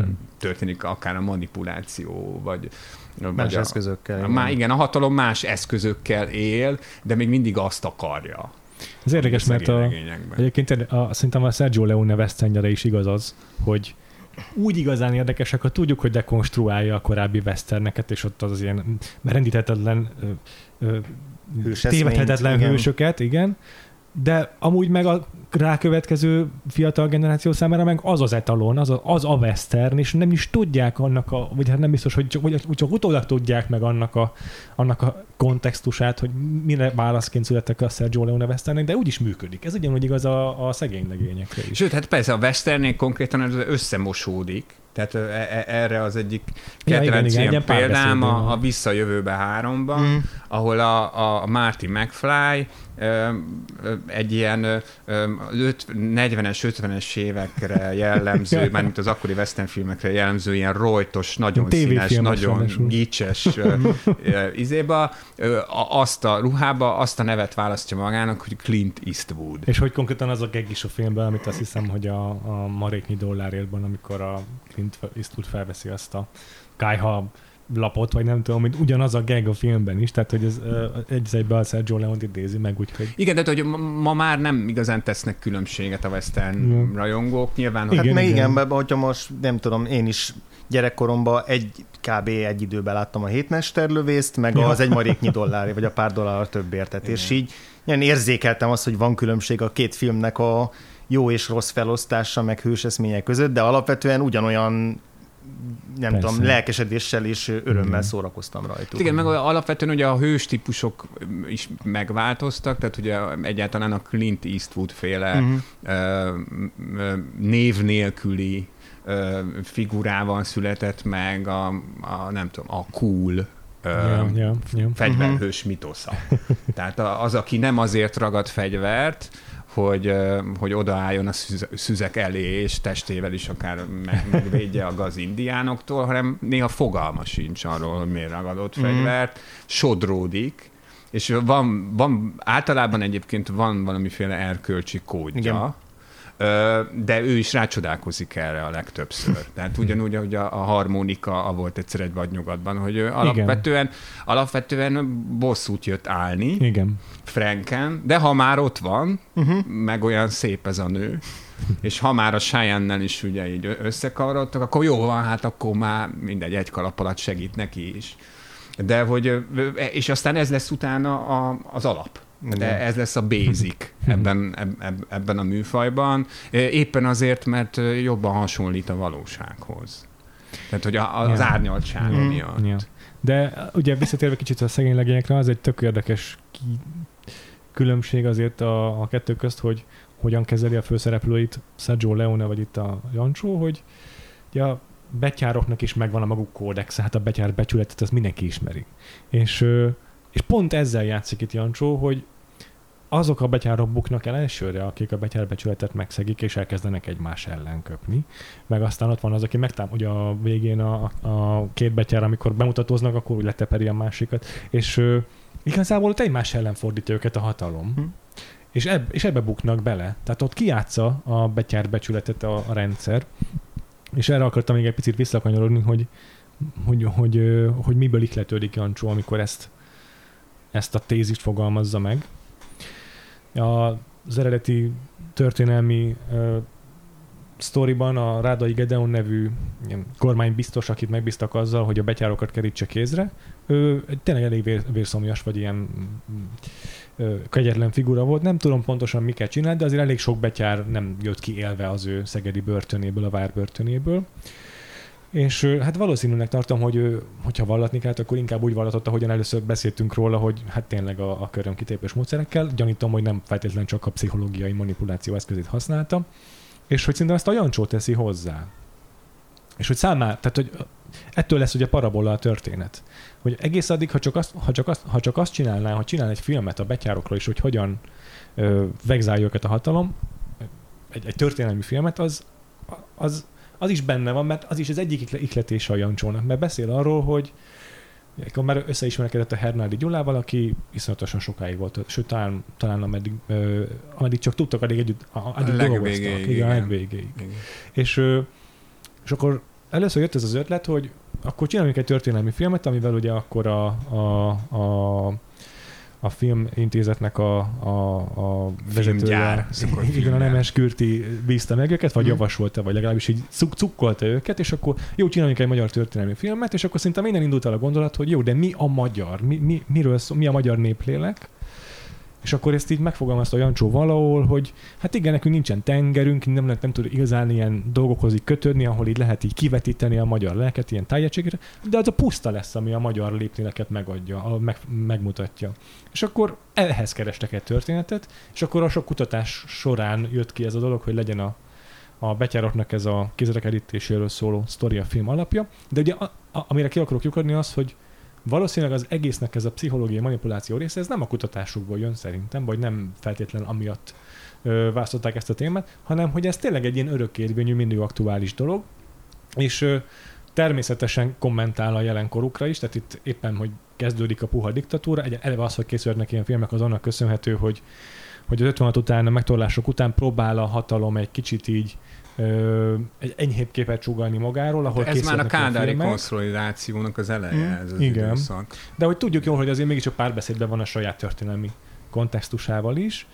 De ha amivel még inkább az pedig az, hogy Jancsó bár nem volt katona, de fél évig ő is szovjet hadifogoly volt. És ő vele megtörténtek ezek. Saját élményeit is beleteszi ebbe a filmbe. Szóval ez teljesen örökérvényű, hatalomtól függetlenül, nemzetiségtől függetlenül bárhol találkozik az ember ilyen hatalmi viszonyokkal, és, és hogy ez az, amitől örökérvényű, meg ez az, amitől most is aktuális ez a film 2022-ben New Yorkban, hogy a- ahogy mondta te is, a, a hatalomnak ez a viszonyulása az emberhez, az, embertelen, ö, szemtelen kihasználása az embereknek, ez, ez tényleg ö, változatlanul igaz. És ez nagyon megmosolyogtató egyébként szerintem, hogy hogy elég volt odarakni a szegény legények elejére ezt a narrációt. Igen, igen. Meg az eredet, mert egyébként amit az, e- amit az elején láthatunk, a, az én azt hiszem, hogy annak a várnak, annak a szegedi várnak a konkrét igazi alaprajza, és azok a kínzó eszközök, amiket Aha. használtak. Mhm. És akkor ezt odarakják az elejére, és már Igen. jók voltunk az elvtársak. Meg nem tudom, talán az is, hogy a, hogy, hogy a vége főcím Ja. alatt meg a Deutschland, Deutschland überall lesz szól, és hogy akkor jó, akkor a nácik. Tehát, hogy ne, nem tudom, hogy ez Ja, hát volt-e persze, ez amögött is, a... az is, hogy ne. a Meg ugye te is mondtad az inkvizitorokat, az is egy tökéletes példa arra, hogy milyen, amikor pszichológiai hadviseléssel, pszichológiai eszközökkel használ, fordul az ember ellen, a saját ember ellen a hatalom. Igen. Fu- Furán működött a kultúrpolitika, mert szóval én, én a mai napig rácsodálkozom arra például, hogy, hogy a legjobb 56-os filmek ö, rendszerváltás előtt készültek. Uh-huh. Tulajdonképpen teljesen ja. mindegy volt nekik, hogy elkészül-e, ha megáll az idő, tök meg volt engedve, a szamárköhögés is ugye azért néhány évvel a rendszerváltás előtt készült, vagy a Szerencsés Dániel a 80-as években.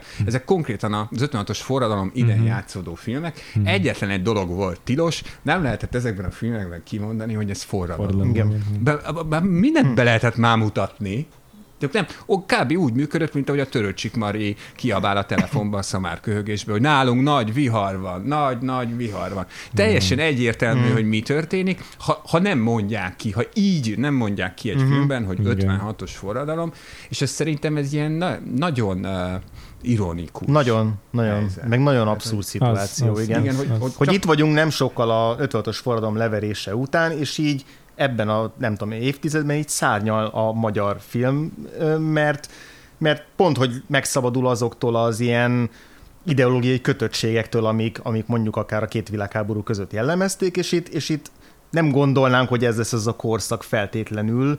Nyilván van egy-egy film, ami, meg egy-egy alkotó, aki, aki nem megy bele ezekbe a úgymond kompromisszumokba, de hogy még aki belemegy a kompromisszumokba, az is ugyanolyan bátran és szabadon tud mesélni, azzal a kitétellel, hogy közben persze bizonyos dolgokat nem fog kimondani. És- Tehát ez egy nagyon-nagyon furcsa És szituáció. igen, de az az érdekes, hogy tehát könnyű lenne azt gondolni, hogy ez, ez egyszerűen a, a kultúrpolitikusok ostobasága miatt volt így, mert nem voltak eléggé műveltek. nem tudom, értették meg, hogy ez valójában Igen, miről de ez nem szól. igaz, az Acél ott az György, elején az egész ö, prológus. Persze, meg az Acél György egy kifejezetten művelt, Igen. érzékeny, ö, nagy tudású ember volt, amellett, Ő volt a hogy... kultúraminiszter, csak úgy. Igen, igen, hogy egy, te- hát gyakorlatilag akkor lehetett itt bármit csinálni, Igen, hogyha, igen, ha igen. ő szentesítette Mhm. annak a valakinek a, a, a karrierjét. Tehát én biztos vagyok benne, hogy az acél az, a, a- az tudta, hogy itt a Jancsó miről beszél.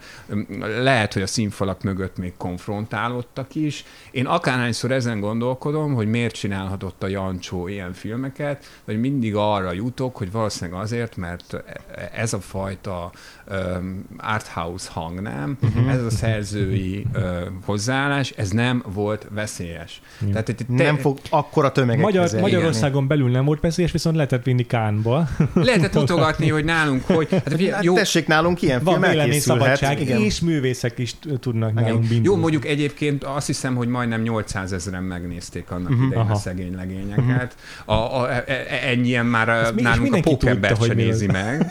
Tehát, hogy, hogy az óriási számok, csak azért hozzá kell tenni, hogy ott mondjuk ilyen másfél-két milliós nézőszámok voltak mondjuk az egri csillagoknál, és hogy Igen. évekig játszották, tehát hogy a, a rétegfilmnek számított a, a, a Jancsó. Ez talán egy ilyen kis apró érdekesség, hogy, hogy ehhez a Jancsó 100-hoz próbáltam uh, plakátokat szerezni. Volt egy ilyen naív elképzelésem, hogy majd a vendégeknek a, annak a filmnek az eredeti plakátját fogom adni, a, amihez éppen eljön Mm. beszélgetni, és uh, van egy barátom, a Badics Marcel, aki ilyen nagy plakátgyűjtő, és, ö, és hát ő mondta, hogy, ne, tehát, hogy Ja- Jancsó plakátokat azért nagyon nehéz szerezni, eredeti Jancsó plakátokat, mert hogy igazából ezekből nem csináltak sokat uh-huh. annak idején, mert hogy ezek így körülbelül a Szóval, hogy az átlag néző egy Jancsó filmhez, ami nem a szegény legények volt, mert az még így érdekelte az embereket, de egy átlag Jancsó filmhez úgy állt hozzá, mint a szovjet filmekhez, vagy a, Azt a- vagy a bolgár filmekhez, vagy, vagy a, a, az, olyan, az olyan filmekhez, amik, eh, amiket bemutatnak, de talán majd egyszerre eljut hozzánk is a cápa, meg az Indiana Jones. Tehát, hogy ne, Mm. vagy, vagy a, volt egyszer egy vadnyugat, vagy a majmok bolygója, vagy a keresztapa. Szóval, hogy ezek vidéken persze kötelező volt ezeket a filmeket is vetíteni, de hogy nem, nem igazából nem volt veszélyes a Jancsó. Aha. Tehát nem, Aha. meg, meg, mint ahogy szerintem olyan ember nem is csinálhatott filmet, aki igazából veszélyes Igen. lett volna, Mhm. vagy nem engedték annyira Mhm. a tűz Neki meg volt a maga az való, való esze, az megtalálta a maga módját, meg Hát tudja csinálni. igen, de mondjuk a 80-as évek undergroundjában már azért voltak olyan figurák, akik már sokkal veszélyesebbek voltak. Mhm. Tehát a, a jelességtől már azért jobban féltek, de ott Aha. azért már repedezett a rendszer. Tehát a, a- az, a, az avantgárdal azért már nem nagyon tudott mit kezdeni a kultúrpolitika. Hát Mhm. ugye hosszasan lehetne mesélni a, a magyar a zenei undergroundról, a Ja, bizottságról és a, Igen, igen. és, és a többiekről, hogy tőlük azért eléggé be voltak tolva, meg, meg hát a punkkal se tudtak Mhm. mit kezdeni. Szóval a, igaz, igazából azért olyan filmek nem készültek nálunk a 60-as, 70-es években, mint akár a brit Mhm. színemával, vagy akár a francia új hullámmal. Tehát, hogy ö, biztos, hogy meg lett volna az a határ, amire az acélék is azt mondják, hogy, Persze, hogy az, az, persze. azért Mhm. nem. Ö, e- ezt, ezt így nem, meg, meg szerintem a Jancsó az valószínűleg nagyon ö, tudatosan és jól tudta magát képviselni bizonyos helyzetekben. Amikor meg nagyon elege volt, akkor meg már elment Olaszországba, ő ugye Ja. ja. elég sokat élt ott, meg filmeket is csinált. Nem olyan rég láttam egy, egy filmhíradót, a filmhíradó online oldalon egyébként már megnézhető az összes filmhíradó, amit valaha csináltak, Uh-huh. egészen 1990-ig, de az összes meg lehet megtekinthető, Isten. és rá is tudsz keresni, és akkor konkrét híradó bejátszásokat. És találtam valamilyen filmszemlés uh-huh. beszámolót, ami konkrétan az történt, hogy a, most nem jut eszembe, hogy ki volt, akkor, ki volt az utolsó miniszterelnök, aki a rendszerváltás előtt volt. Nem, akkor- Ja, a rendszerváltás előtt. Húha! No mindegy, az van ebben a bejátszásban, hogy a Szabó István Uh-huh. oda megy ehhez a miniszterhez, és egy kicsit ilyen kardikamerás jellege van ennek a dolognak, vagy ilyen elcsípett pillanatnak tűnik, hogy oda megy ez a miniszterhez, és, és azt, a, azt mondja, hogy a, a Jancsó szeretne valamit mondani, mert van itt nekünk egy problémánk, amire mi itt a filmapa, filmiparban keresnénk valamilyen megoldást. És így a Jancsót így odatolja, és akkor beszélgetnek a, a, a miniszterrel. Tehát, hogy a, a, a Jancsó valószínűleg tekinté volt, uh-huh. tehát egy, Ja. egy, egy olyan ö, ö, figura, akit persze ki lehetett rakni a, a, a kirakatba, és a gondolatai azok ugye mélyek voltak, de igazából a, a nagy egészre nem, nem voltak veszélyesek. Hát ebből is látszik, hogy ez egy ilyen nagyon fura hely volt, ez a legvidámabb. Park. Igen. És hogy az is nagyon fura, hogy, hogy, hogy a hogy a Jancsó viszont a teljes karriere során abszolút meg tudta őrizni azt az önazonosságát, amivel meg, meg Igen. azt a mély humánumát, meg emberségét, amivel a filmjeit csinálta, és ami minden egyes filmjében És ő mindig szélső balos van. Igen, tehát, Tehát ugye- hogy Igen. Igazából, ö, hogy, hogyha valamilyen, ha valamilyen ideológiát akarunk adni neki, akkor ő mindig abszolút szélső liberál bolsevik volt. Tök nyugodtan lehet mondani szerintem is. Igen, és a, a, a közéleti megnyilvánulásai is ö, e- erről, erről szóltak. Igen. Csak hát közben meg egy olyan nagymesterről i- is beszéltünk, akinek nem csak a gondolatai voltak érdekesek, hanem, hanem az a mérhetetlen, őrületes szakmai tudás. De azért A- azt tegyük hozzá, hogy ne, nem arról van szó, hogy rendszerpárti volt, mert nagyon is tudta, hogy mik a rendszernek a hibái. Hát, hogy- De az igaz, sőt, úgy fogalmazott konkrétan utólagosan már, hogy ez nem volt szocializmus, tehát ő azt kritizálja, hogy ez nem volt igazi szocializmus.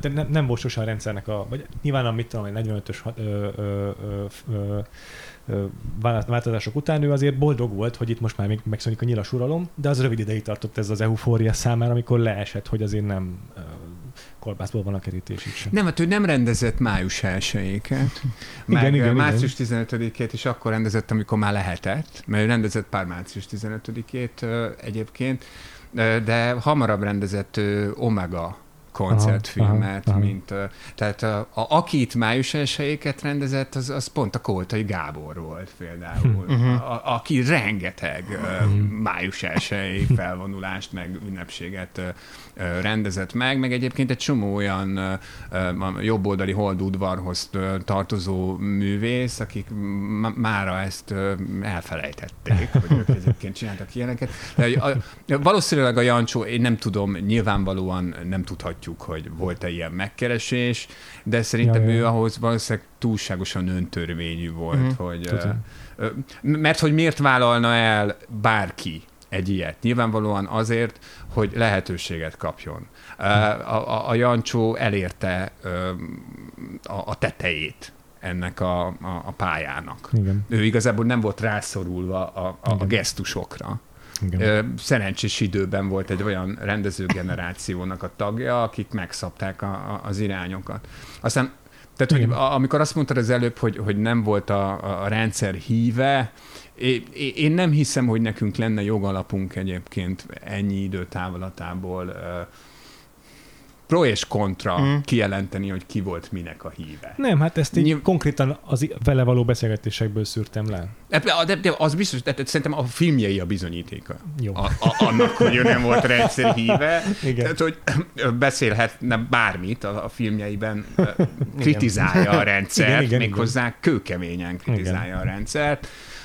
De hát nyilvánvalóan, aki abban az időszakban élni akart, valamilyen Mhm. szinten be kellett tagozódnia. Igen, igen. Még akkor is, hogyha ha ezt hajlamosak emberek elfelejteni. Igen, és szerintem ezért is van az, hogy hogy Péter mondta, hogy egy percig nem, nem szurkoltál a, izé a Görbe Jánosnak, de hogy, ami teljesen érthető reakció, a- de hogy a, a film az nem tör pálcát ő fölötte sem.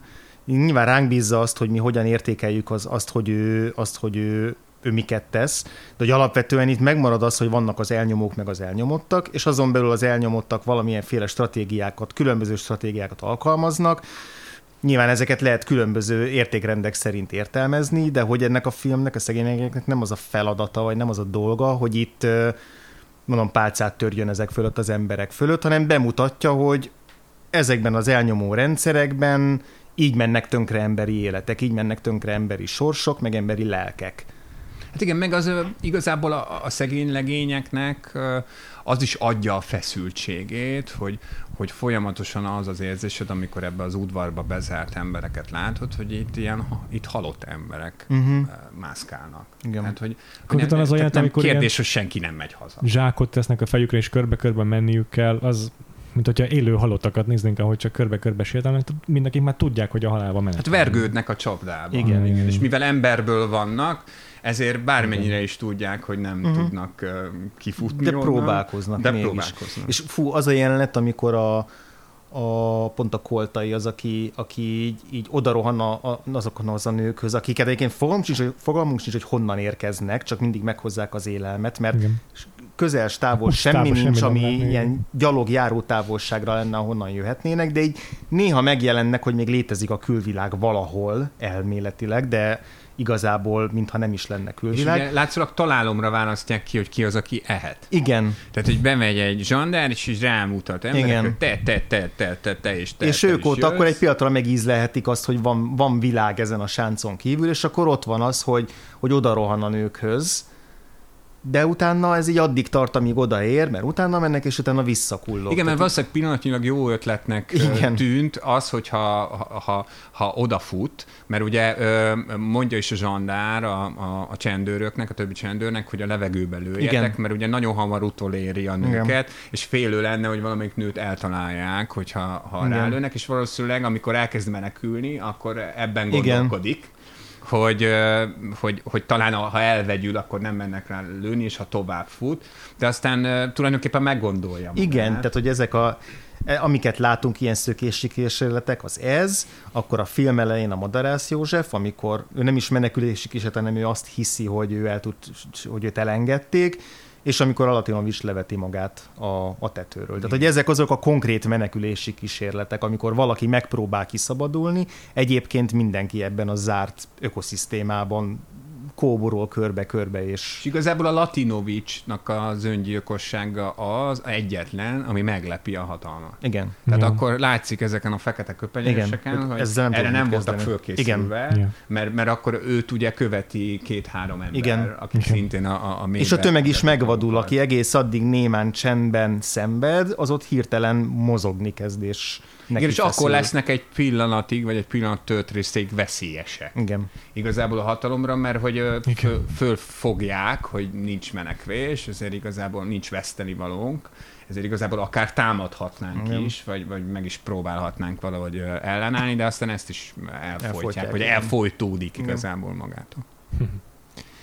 A filmrendezésről akartam egy picit beszélni. Beszéltünk már ugyan a Jancsónak az esnitteseiről, meg így a, arról is, hogy hogyan közli az információkat, de erre én kicsit vissza akarok térni kihangsúlyozni, hogy ez nekem nagyon-nagyon izgalmas volt, és olyasmi, amit ö, szerintem mások is követtek. Tehát maga az, hogy egysnitteseket használ egy rendező, az nagyon gyakori, és nem feltétlenül mindig a, a, Jancsótól veszik a, a, ihletet, ezek a modern rendezők, de azt, ahogy Jancsó használja ebben a filmben az egysnittest, azt szerintem konkrétan más modern rendezők is alkalmazzák.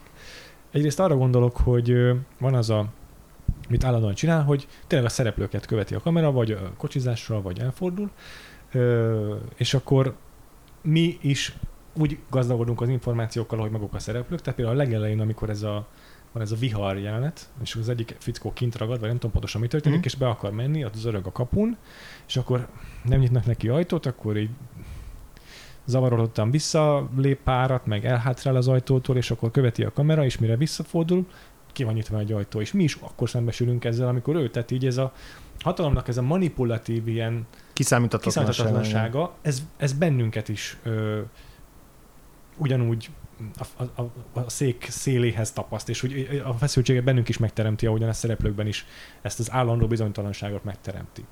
És folyamatosan ezt csinálja itt a Jancsó, hogy, hogy azzal, hogy így magukkal a hosszú esnétesekkel játszik, ami eleve egy feszültségteremtő eszköz, mert hogy ugye a vágás hiánya az egy ilyen rettentő, izgató, izgalmasát teszi, hogy hova fog ez kifutni. Hát meg élővé teszi. Igen, igen. Tehát ugye igen. jelen időssé teszi az Igen, igen, igen. igazából. Másrészt meg azzal, hogy tényleg így az információkat is így adagolja nekünk a Jancsó, ezek szerintem baromira, ezért teszik thrilleresé ezt a filmet.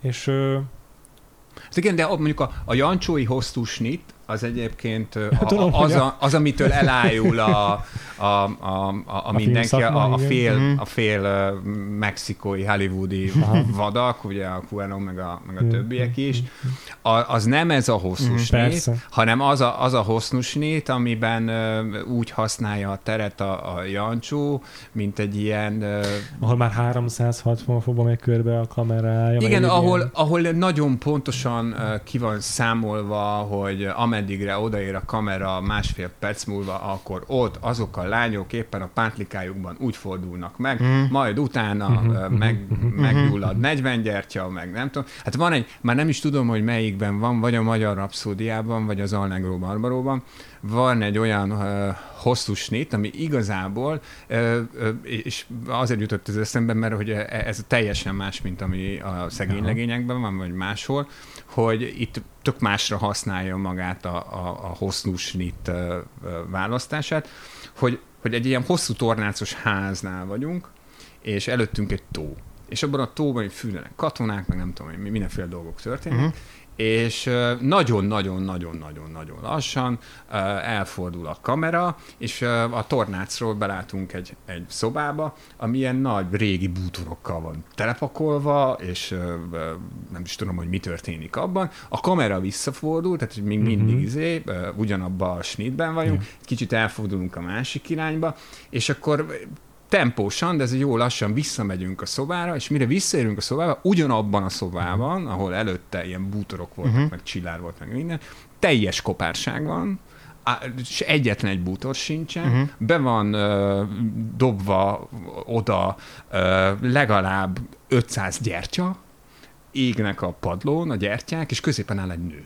Uh-huh. Hmm. És ezt, ha, tehát, hogy belegondoltok, ezt ilyen két és fél perc alatt kell, kell gyorsan Úgyhogy nyilván belül ez egy csendes jelenet, de közben meg ilyen iszonytató meló lehetett, amíg ezeket a, ugye a, a Jancsó gyertyának hívták régen, de igazából ez Kende gyertya, mert ugye a Kende találta ki azt a, már nem tudom, hogy mi, is, mi volt a trükkje, pedig most a, a vetítés sorozatban többször is elmesélte, hogy a, a, valami olyan gyertyát, ami, ami, ami nagyon nehezen, mert valamivel átítatták, nagyon, nagyon nehezen alszik el a, a, a lángja, uh-huh. és nagyon könnyen gyullad meg. Tehát valószínűleg úgy volt, hogy valamilyen sorokon, így nem tudom, valamilyen deszkákkal így bedobták ezeket a gyertyákat, és akkor ilyen lángszóróval meggyújtották. Szerintem az ilyen külön nagyon érdekes filmek lehetnek, amik erről szólnak. Van fönn egy YouTube-on, egy éppen most néhány hónapja a semmiből előkerült 40 perces, tök nyers, narráció nélküli verkfilm, a Szörnyek évada forgatásáról. Uh-huh. Fogalmam sincs, hogy az kinek volt, meg, meg, meg hogyan. Ott több mint fél óráig azt lehet nézni, hogy Jancsó Miklós filmet rendez. Azt a, a Apaj pusztán, a Cserhalmi Györgyel, meg a, meg a többiekkel. Mindenkinek javaslom Aha. egyébként. Tényleg, tényleg nagyon-nagyon érdekes. Uh, szóval, hogy ezek legalább annyi, tehát a, szerintem a tar, az tök máshogy uh, Igen. áll valószínűleg ez az egész hosszú snithez hozzá, mint, mint a Jancsó. A, a, a Jancsónál ez, ez egy ilyen uh, hadvezéri uh, feladat volt. Vagy oda, ott tényleg ezt mondták, mondják is akik vele dolgoztak, hogy a Jancsónál mindig rettenetesen pontosnak kellett uh-huh, lenni, hát meg, uh, meg, meg nagyon uh, fölkészültnek kellett lenni, mert hogy ezek, e, ezeket, tehát hát, nem tudom én, az Allegro Barbaróban, ami egy ilyen 78 perces film, azt hiszem, hogy uh, talán 8 vágás van, vagy 9. Uh-huh. És, és ezeket a jeleneteket, mivel nagy statisztériát mozgatott ezekben a filmjeikben, nem lehetett fölvenni nagyon-nagyon sokszor. Igen. Igen. Szóval, hogy, hogy, hogy, hogy ő, ő ezeket így, szerintem így, de ezt én abszolút pozitívan értem, hogy ezek, ezek ilyen cirkuszi mutatványok. Uh-huh. Uh-huh.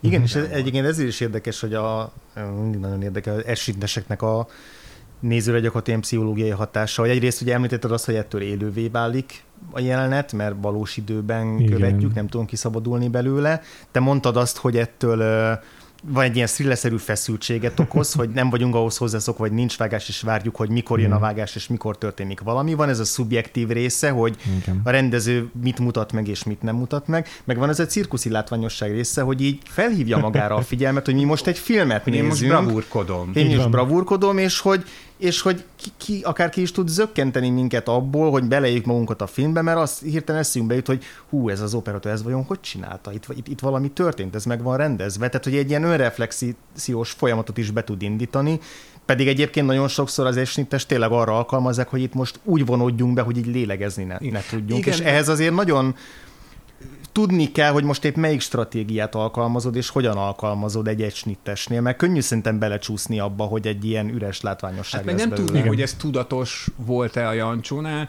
de ugye a, a hosszú snit az abban is segít, hogy a, az ő stilizáltságát, vagy a filmjének a stilizáltságát uh-huh. valóban mozi élményé uh-huh. varázsolja. Mert egyébként, hogyha ezek ilyen sűrűn vágott filmek lennének, akkor azt mondod, hogy jó, hát ezeket be lehetne küldeni a nemzeti színház házba és a színpadra, Aha. aztán ott ellennének ezekbe a jelmezekbe, lehetne ott is négy dologat énekelni, meg, mert, mert igazából, ha belegondoltok, a legtöbb Jancsó film, a szegény legények is, meg tehát az összes ilyen modernista, történelmi parabola, amit csinál, ezek így földrajzilag meglehetősen pici helyszínen uh-huh. játszódnak. Tehát, hogy, hogy alig van helyszínváltás. Igen. Általában ugyanazoknál a dombokon vagyunk, ugyanabban a házba megyünk be, amitől ez nagyon látványos lesz, az az, hogy mivel tölti meg.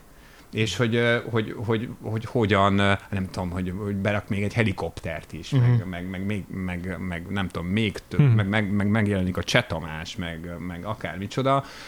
Szóval, hogy valószínűleg a, ami, amitől ez mozi lesz, és nem ilyen színház, uh-huh. megfilmesített színház, az pont, az pont ez a filmkészítői bravúr. Abszolút. Hogy, Igen. hogy, hogy, hogy, az operatőrök is vakarták a fejüket, hogy, hogy, hogy, akkor ezt, meg azt, meg amazt hogy fogjuk majd Igen. megoldani.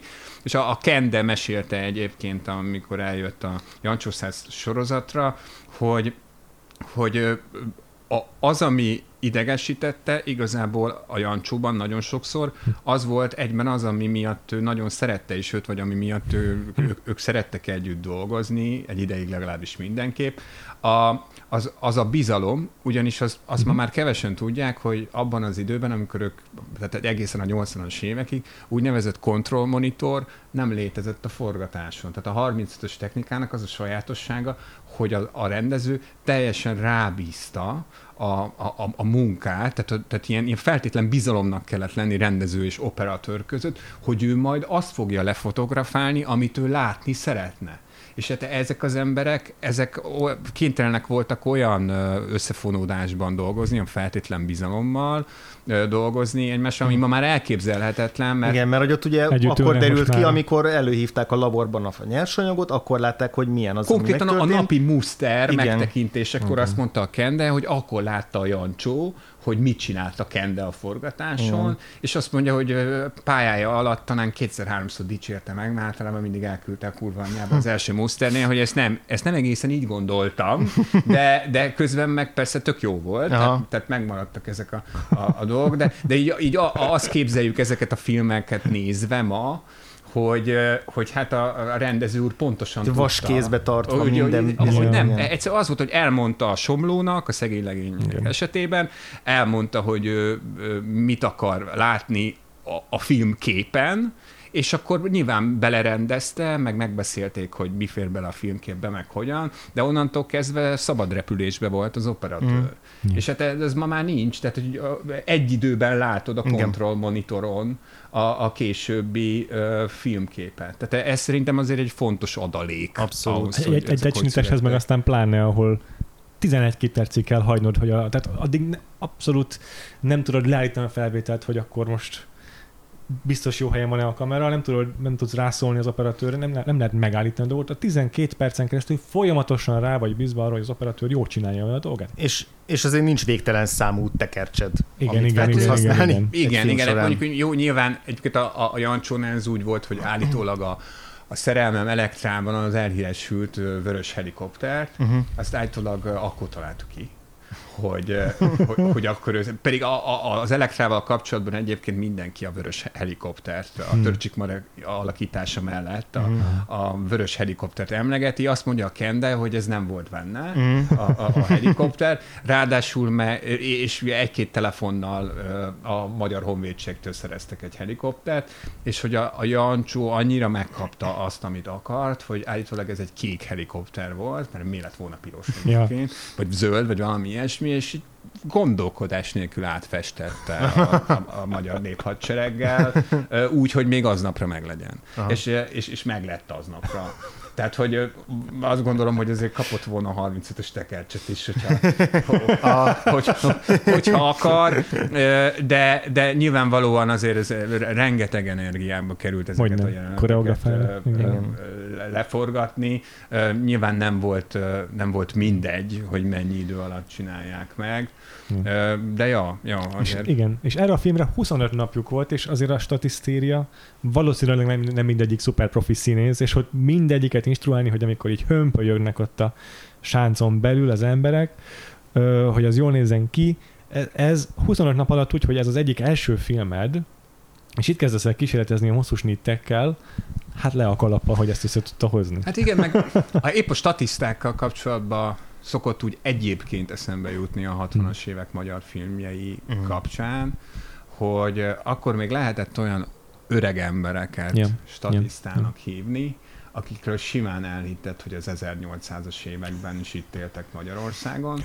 Ma nem találod meg ezeket a pusztai széllel barázdált arcokat. Ma Igen. már, ma már nincsenek. Igazából szerintem ezek a nagybajuszú, igazi parasztbácsinak tűnő parasztbácsik, vagy paraszt férfinak tűnő Uh-huh. fiatalabb férfiak, ezek valahogy a 80-as évek közepén így eltűntek, Mm.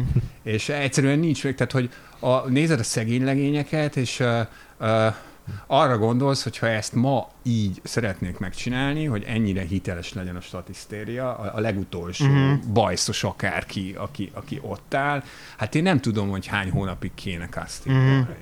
Tehát ma, ma, ma már azért is szoktak egyébként kínosak lenni ezek a magyar történelmi filmek nagyon sokszor, mert a, a főszereplőre még figyelnek, arra a katonára még úgy nagyjából figyelnek, aki mellette áll, de már a hátsó sorban már látszik, hogy a buli negyedből szalajztották éppen, hogy, hogy érjen oda a forgatás, és fölragasztottak neki valami, valami bajszot, de itt nem, itt, itt, itt tényleg olyan, Véletlen. O, o, o, mindegyik statiszta úgy néz ki a szegény legényekből, hogy megérdemelne egy külön filmet. Igen. Sőt, inkább elhiszed nekik azt, hogy ők betyárok voltak, mint a Latinovicsnak a, az álszakállában. Tehát, hogyha valami zavaró ebbe a filmbe, akkor az a Latinovicsnak az Igen, de, de ott, ott, ott, ott talán éppen a, a doppelganger Persze, Persze, amiatt működik, persze, de hogy szerintem is. működik ez a igen. dolog. Meg, meg mondom, szerintem ott direkt volt, hogy a Lat- pont a Latinovicsra Persze. osztotta ezt, mert Biztos. hát messze ő volt a legnagyobb név. Jól látható legyen, hogy az. De egyébként a, a Kozák Andrásnak is azért olyan arca van, hogy így kilóg ebből a közegből, plusz neki nem is ezek a széles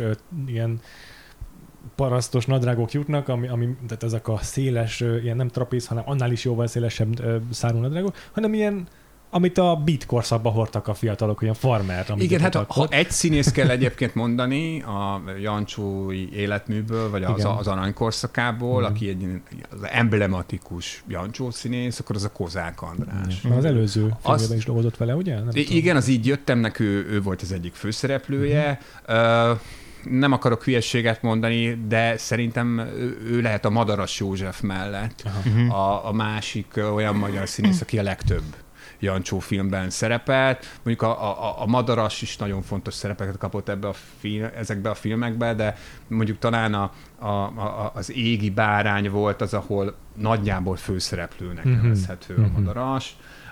De, de az abszolút Jancsó arc az a kozák. Mm. Egy, egy, egyértelműen. És egyébként épp a Bálint András volt most vendég a Fényes Szelek kapcsán, és hogy arról beszélgettünk, hogy hogy hát ő nagyon szívesen ment a fényes szelekbe, de akkorra ő már megcsinálta a Szabóval az álmodozások korát, meg az apát, és ő annyira tapadt a, a, a Szabóhoz, Mhm. hogy, hogy elképzelhető, hogy a fényes szelek után csak azért hívta a Jancsó a 90-es években, talán a Kék Duna keringőbe hívta legközelebb, vagy Mm. valami tévéprodukcióba, mert hogy ő nagyon kötődött a, a, a Szabónak a, a, a filmjeihez.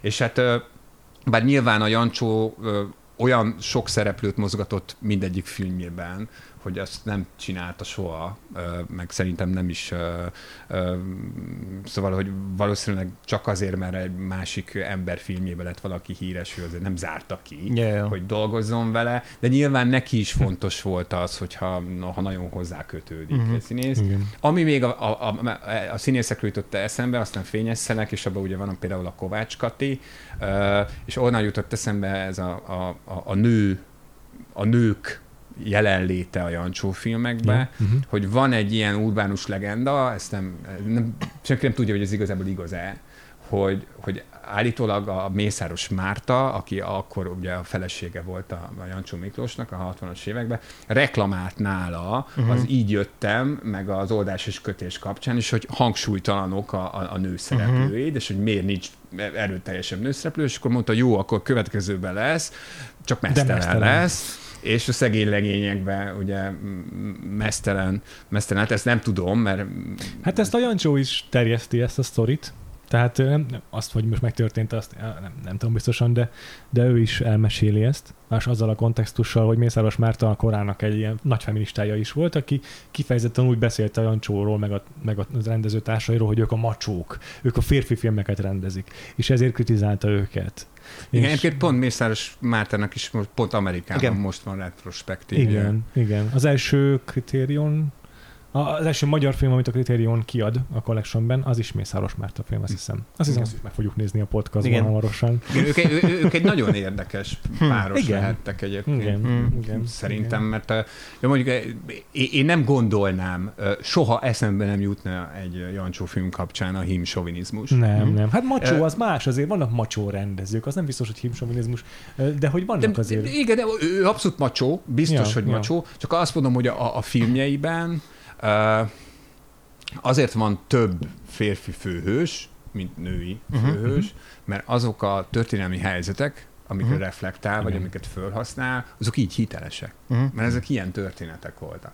Tehát nyilván a szerelmem Elektrában ott lehetett a törőcsik Mari az abszolút főszereplő, hiszen annak a tragédiának egy nő a főszereplője. Uh-huh. De, de hogyha Elektra szerepét nézzük magában a történetben, ugyanolyan kiszolgáltatott, mint bármelyik, ja, bármelyik másik történetben. Mm. A, még a szereplőkről eszembe jutott egy gondolat, az, amikor beszéltünk a különböző arcokról. A Bújtornak a szerepe ebben a filmben, ő is már benne volt, azt hiszem, a, a, az oldás és kötésben, vagy valamelyik előző Jancsó filmben de ott is így kb. egy ilyen név nélküli epizód szerepel lehet. Igen, itt azt hiszem szegény legényben meg se szólalt. Uh-huh. Valószínűleg nem. Talán, talán egyszer, mert lett, hogy a hangját felismertem, de nem biztos már. Lényeg, hogy őt is azt hiszem összekeverik a veszelkával egy ponton. Úgy emlékszem, volt egy ilyen pillanat, hogy ott, amikor mennek körbe, mindenki is fel van sorokoztatva, akkor egy pillanatra még őt is meggyanúsítják, hogy ő a veszelka. És hogy Nekem egészen eddig nem esett le, hogy ők mennyire hasonlítanak a Latinovicsal.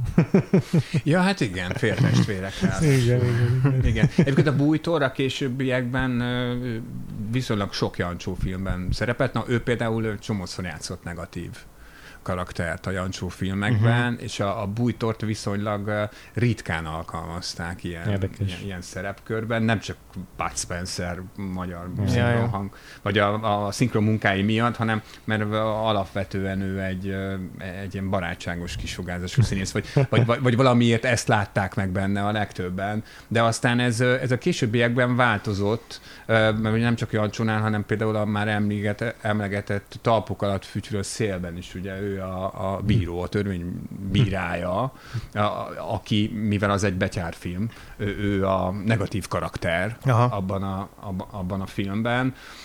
De igen, hát ez, ez, ez nyilván egyébként nyomasztó is volt a bújtornak, vagy erről is szokott azért szó esni, hogy, hogy a 60-as években milyen érzés lehetett úgy pályakezdő fiatal színésznek lenni, hogy félte sód a latinon. Hát igen. igen. Tehát nem lehetett túl, túl kellemes, de, de a, hogy mondjam, a bújtor tehetsége azért utat tört, ugye mm. Simó Sándornak a Szemüvegesek című filmje volt neki az első ilyen nagy, nagy, nagy szerepe, és ott senki nem emlegette a Latinovicsot. Uh-huh. Tehát ő azért elég hamar megtalálta a, a, a, a, a maga uh-huh. útját.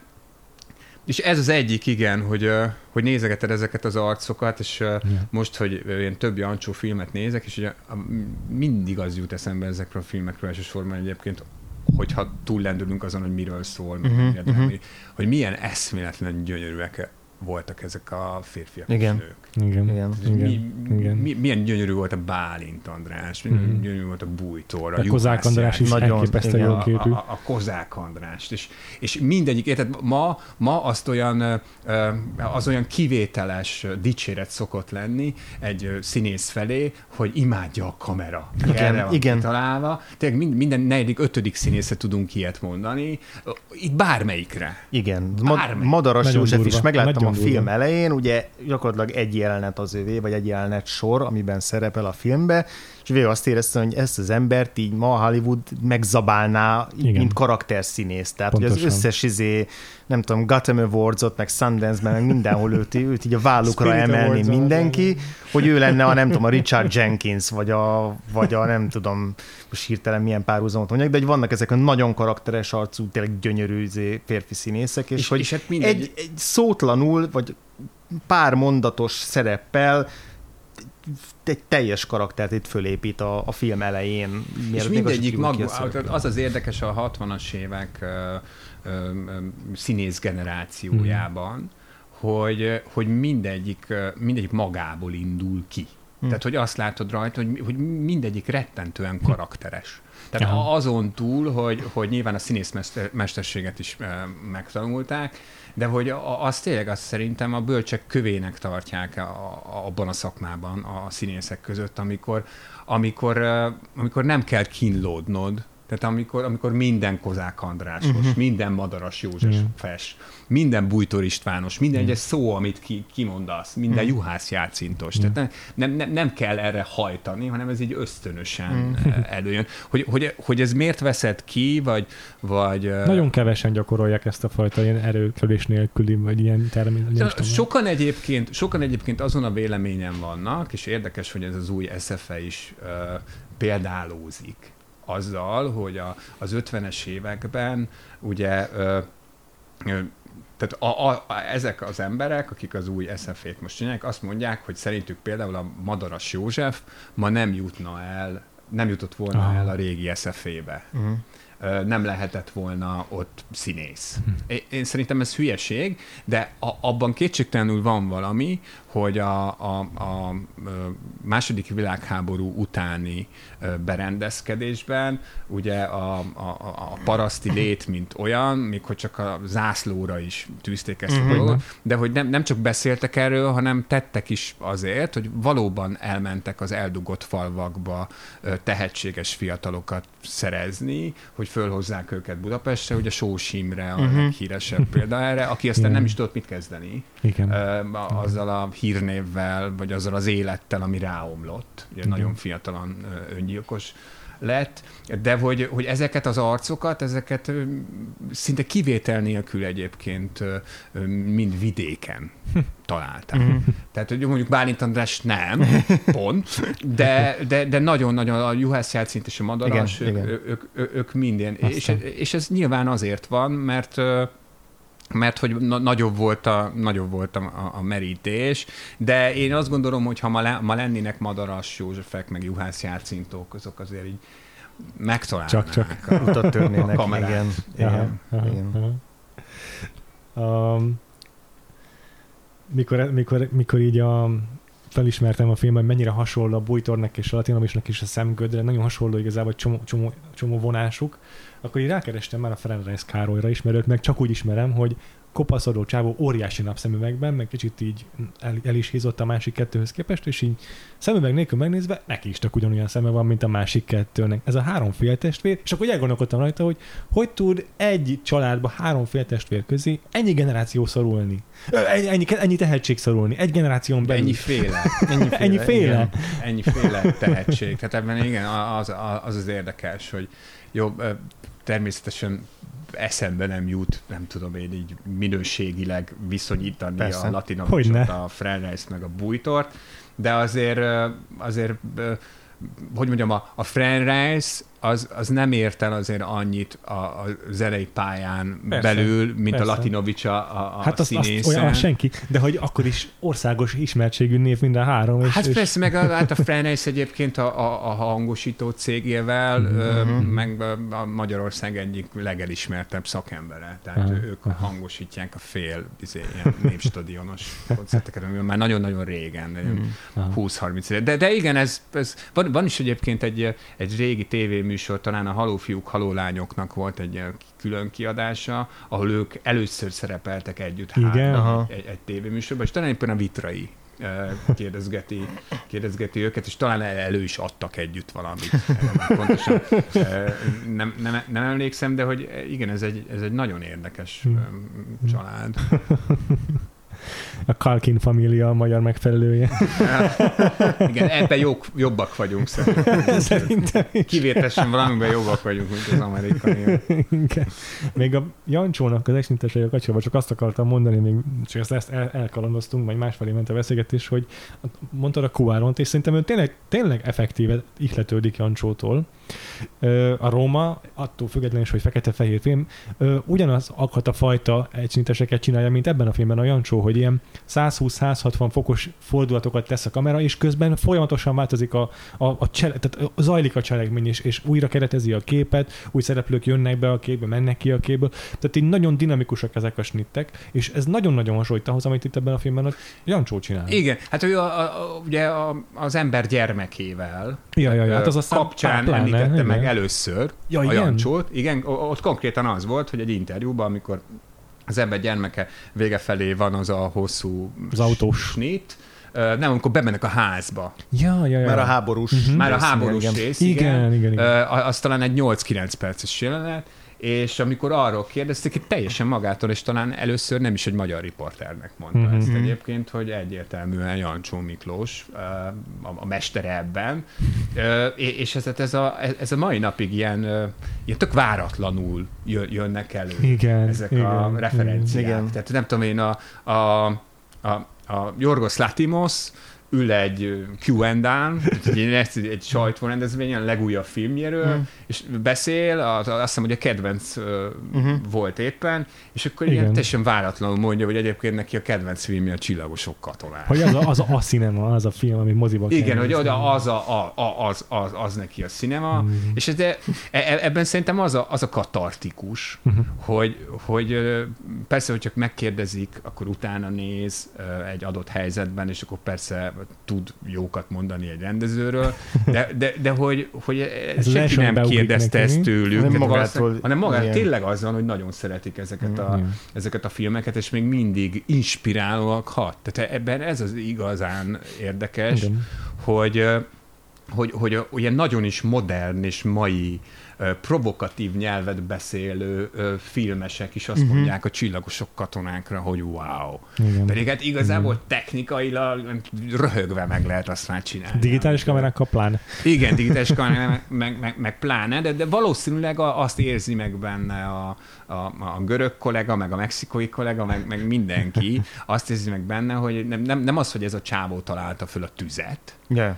Hanem, hanem azt, Persze. azt érzi meg benne, hogy, hogy, hogy, mi, hogy, hogy nagyon speciálisan tudta meggyújtani.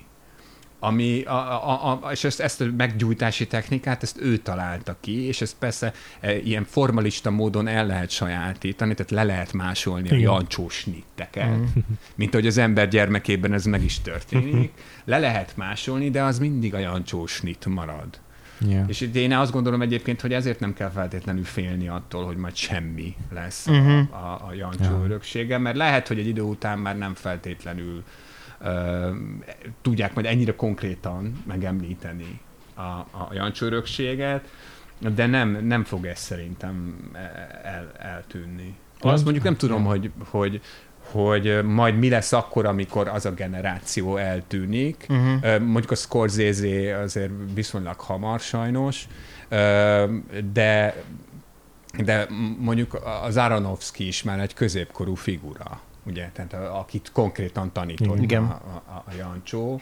Igen. Ö, tehát ne, nekik is nem tudom, még 20-30 évük van, hogyha szerencsénk van, meg szerencséjük van, és akkor, hogy, hogy, az, hogy az utánuk jövő generáció, Mm. akik, akik nem találkozhattak vele, vagy jelen idősen nem lehettek rájuk hatása, hogy hogy ott ez mennyire lesz jelen, azt nem tudom. Én azt tudom, hogy egy csomó ö, ember van, néző, aki utcáról bejött, nem tudom, megnézni a Szerelmem Elektrát, vagy az Allegro Barbarót, és, ö, és aztán utána rám írt a, a Facebookon, hogy, hogy a filmszerész oldalra, hogy, hogy hát nagyon köszöni, de nem ez a lényeg, hanem az, hogy, hogy, hogy mennyire nagy hatással volt rá az a fajta látványosság, Uh-huh. amit ezek a Jancsó filmek nyújtanak. Hogy, hogy eleve látványfilmnek titulálja. Aha, aha. Ez A jó. Jancsót, hogy, hogy ő nem is gondolta, hogy, hogy, hogy ugyanolyan érzéseket kelt benne, vagy ugyanazokat a Aha. uh, igényeket elégíti ki uh-huh. valahol, mint egy Jurassic Park, vagy egy, nem Yeah. yeah. tudom, egy, egy, Egy ilyen, konkrét látványfilm. egy igen. konkrét látványfilm, csak, csak tök más, Igen. de, de ugyanúgy a, a, a szemedet izélgeti, meg ugyanúgy káprázik tőle mindened, csak hát ez, ez, ez egy más típusú ö, látványfilm készítés, de az biztos, hogy ő nem ilyen matatós filmeket készített, hanem nagyon is cinematikus Nagyon filmben gondolkodott, és e- ez szerintem e, valószínűleg, ha így lesz, legyen így, akkor valószínűleg ezt teszi őt halhatatlanná, vagy a filmjeit is. Ez szerintem tökéletes zárszó az epizódhoz. Hát köszönöm. Mi, mi köszönjük, hogy eljöttél az adásba, és nagyon köszönjük, hogy, hogy beszéltünk veled a Jancsó Miklósról, meg a szegény legényekről. Köszönöm szépen a meghívást. És persze mindenképpen ott leszünk a, a szegény legények vetítésén március 7-én a Kino moziban is. Javasoljuk a hallgatóinak is, hogy szintén tegyenek így.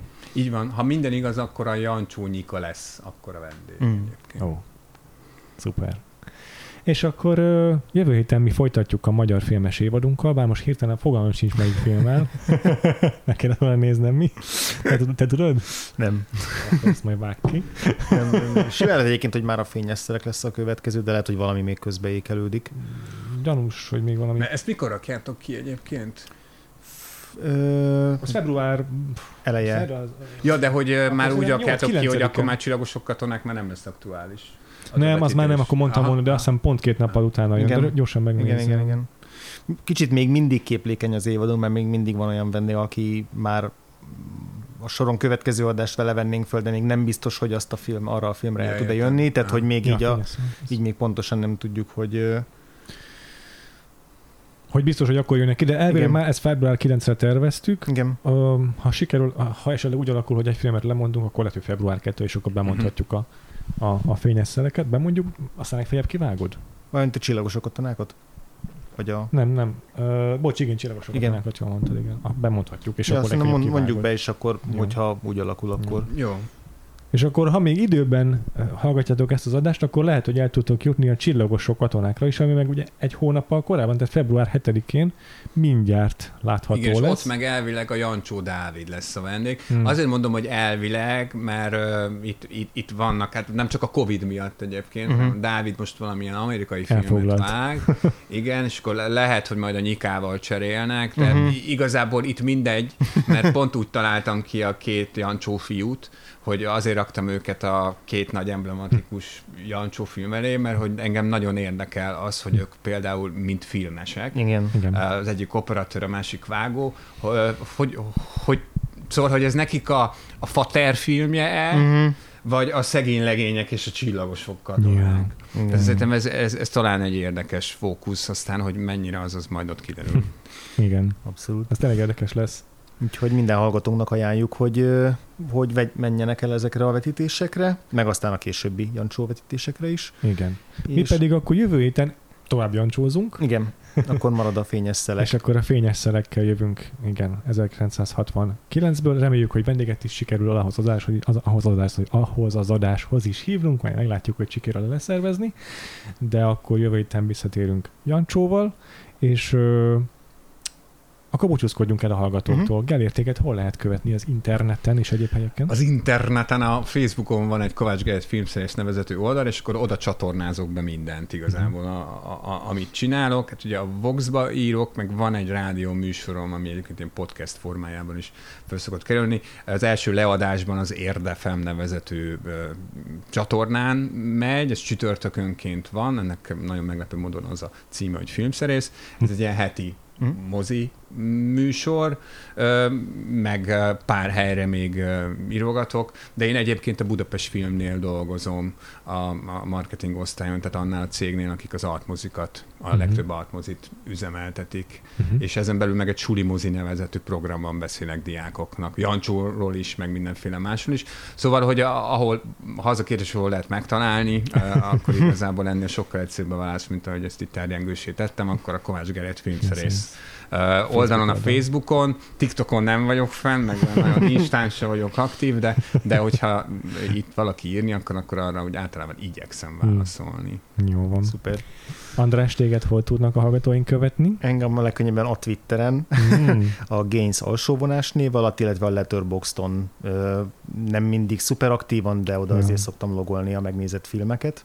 Ja, egyre aktívabb a magyar közösség a Letterboxdon, úgyhogy érdemes regisztráltok, ha még nem tettétek volna. Én is fenn vagyok, Freevo néven kettő elvel, Twitteren is fenn vagyok, szintén Freevo néven kettő elvel, és a Vagfolt podcastot is tudjátok követni a Facebookon, meg a Twitteren is, csak keresetek rá, hogy Vagfolt Podcast, és van egy Vagfolt Podcast társalgó nevű Facebook csoportunk is, ahova javasoljuk, hogy lépjetek be, mert a gyarapodó közösségünk egyre érdekesebb témákat dob be, és tök jó beszélgetések szoktak kialakulni a csoportban, meg a komment szekciókat érdemes nézegetni, mert... Kivételesen az interneten van olyan hely, hogy ténylegesen érdemes nézni a komment zajlanak, igen. És hamarosan közeleg egyébként a, a márciusi extravaganza, tavaly is jól sikerült a March Madness, úgyhogy kövessétek a, a Vagfolt Podcast társalgónak a, az eseményeit.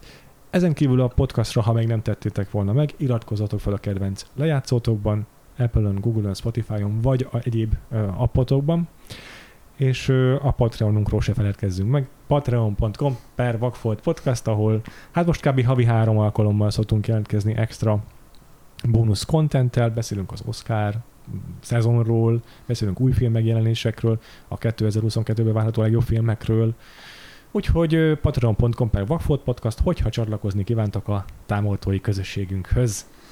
Így van, és akkor még egyszer köszönjük Gelért, hogy eljöttél, várunk majd vissza későbbi évadokban is. Én meg még egyszer köszönöm szépen, meghívtatok. És akkor jövő héten ismét Jancsó a fényes szelekkel, addig is sziasztok! Sziasztok! Sziasztok!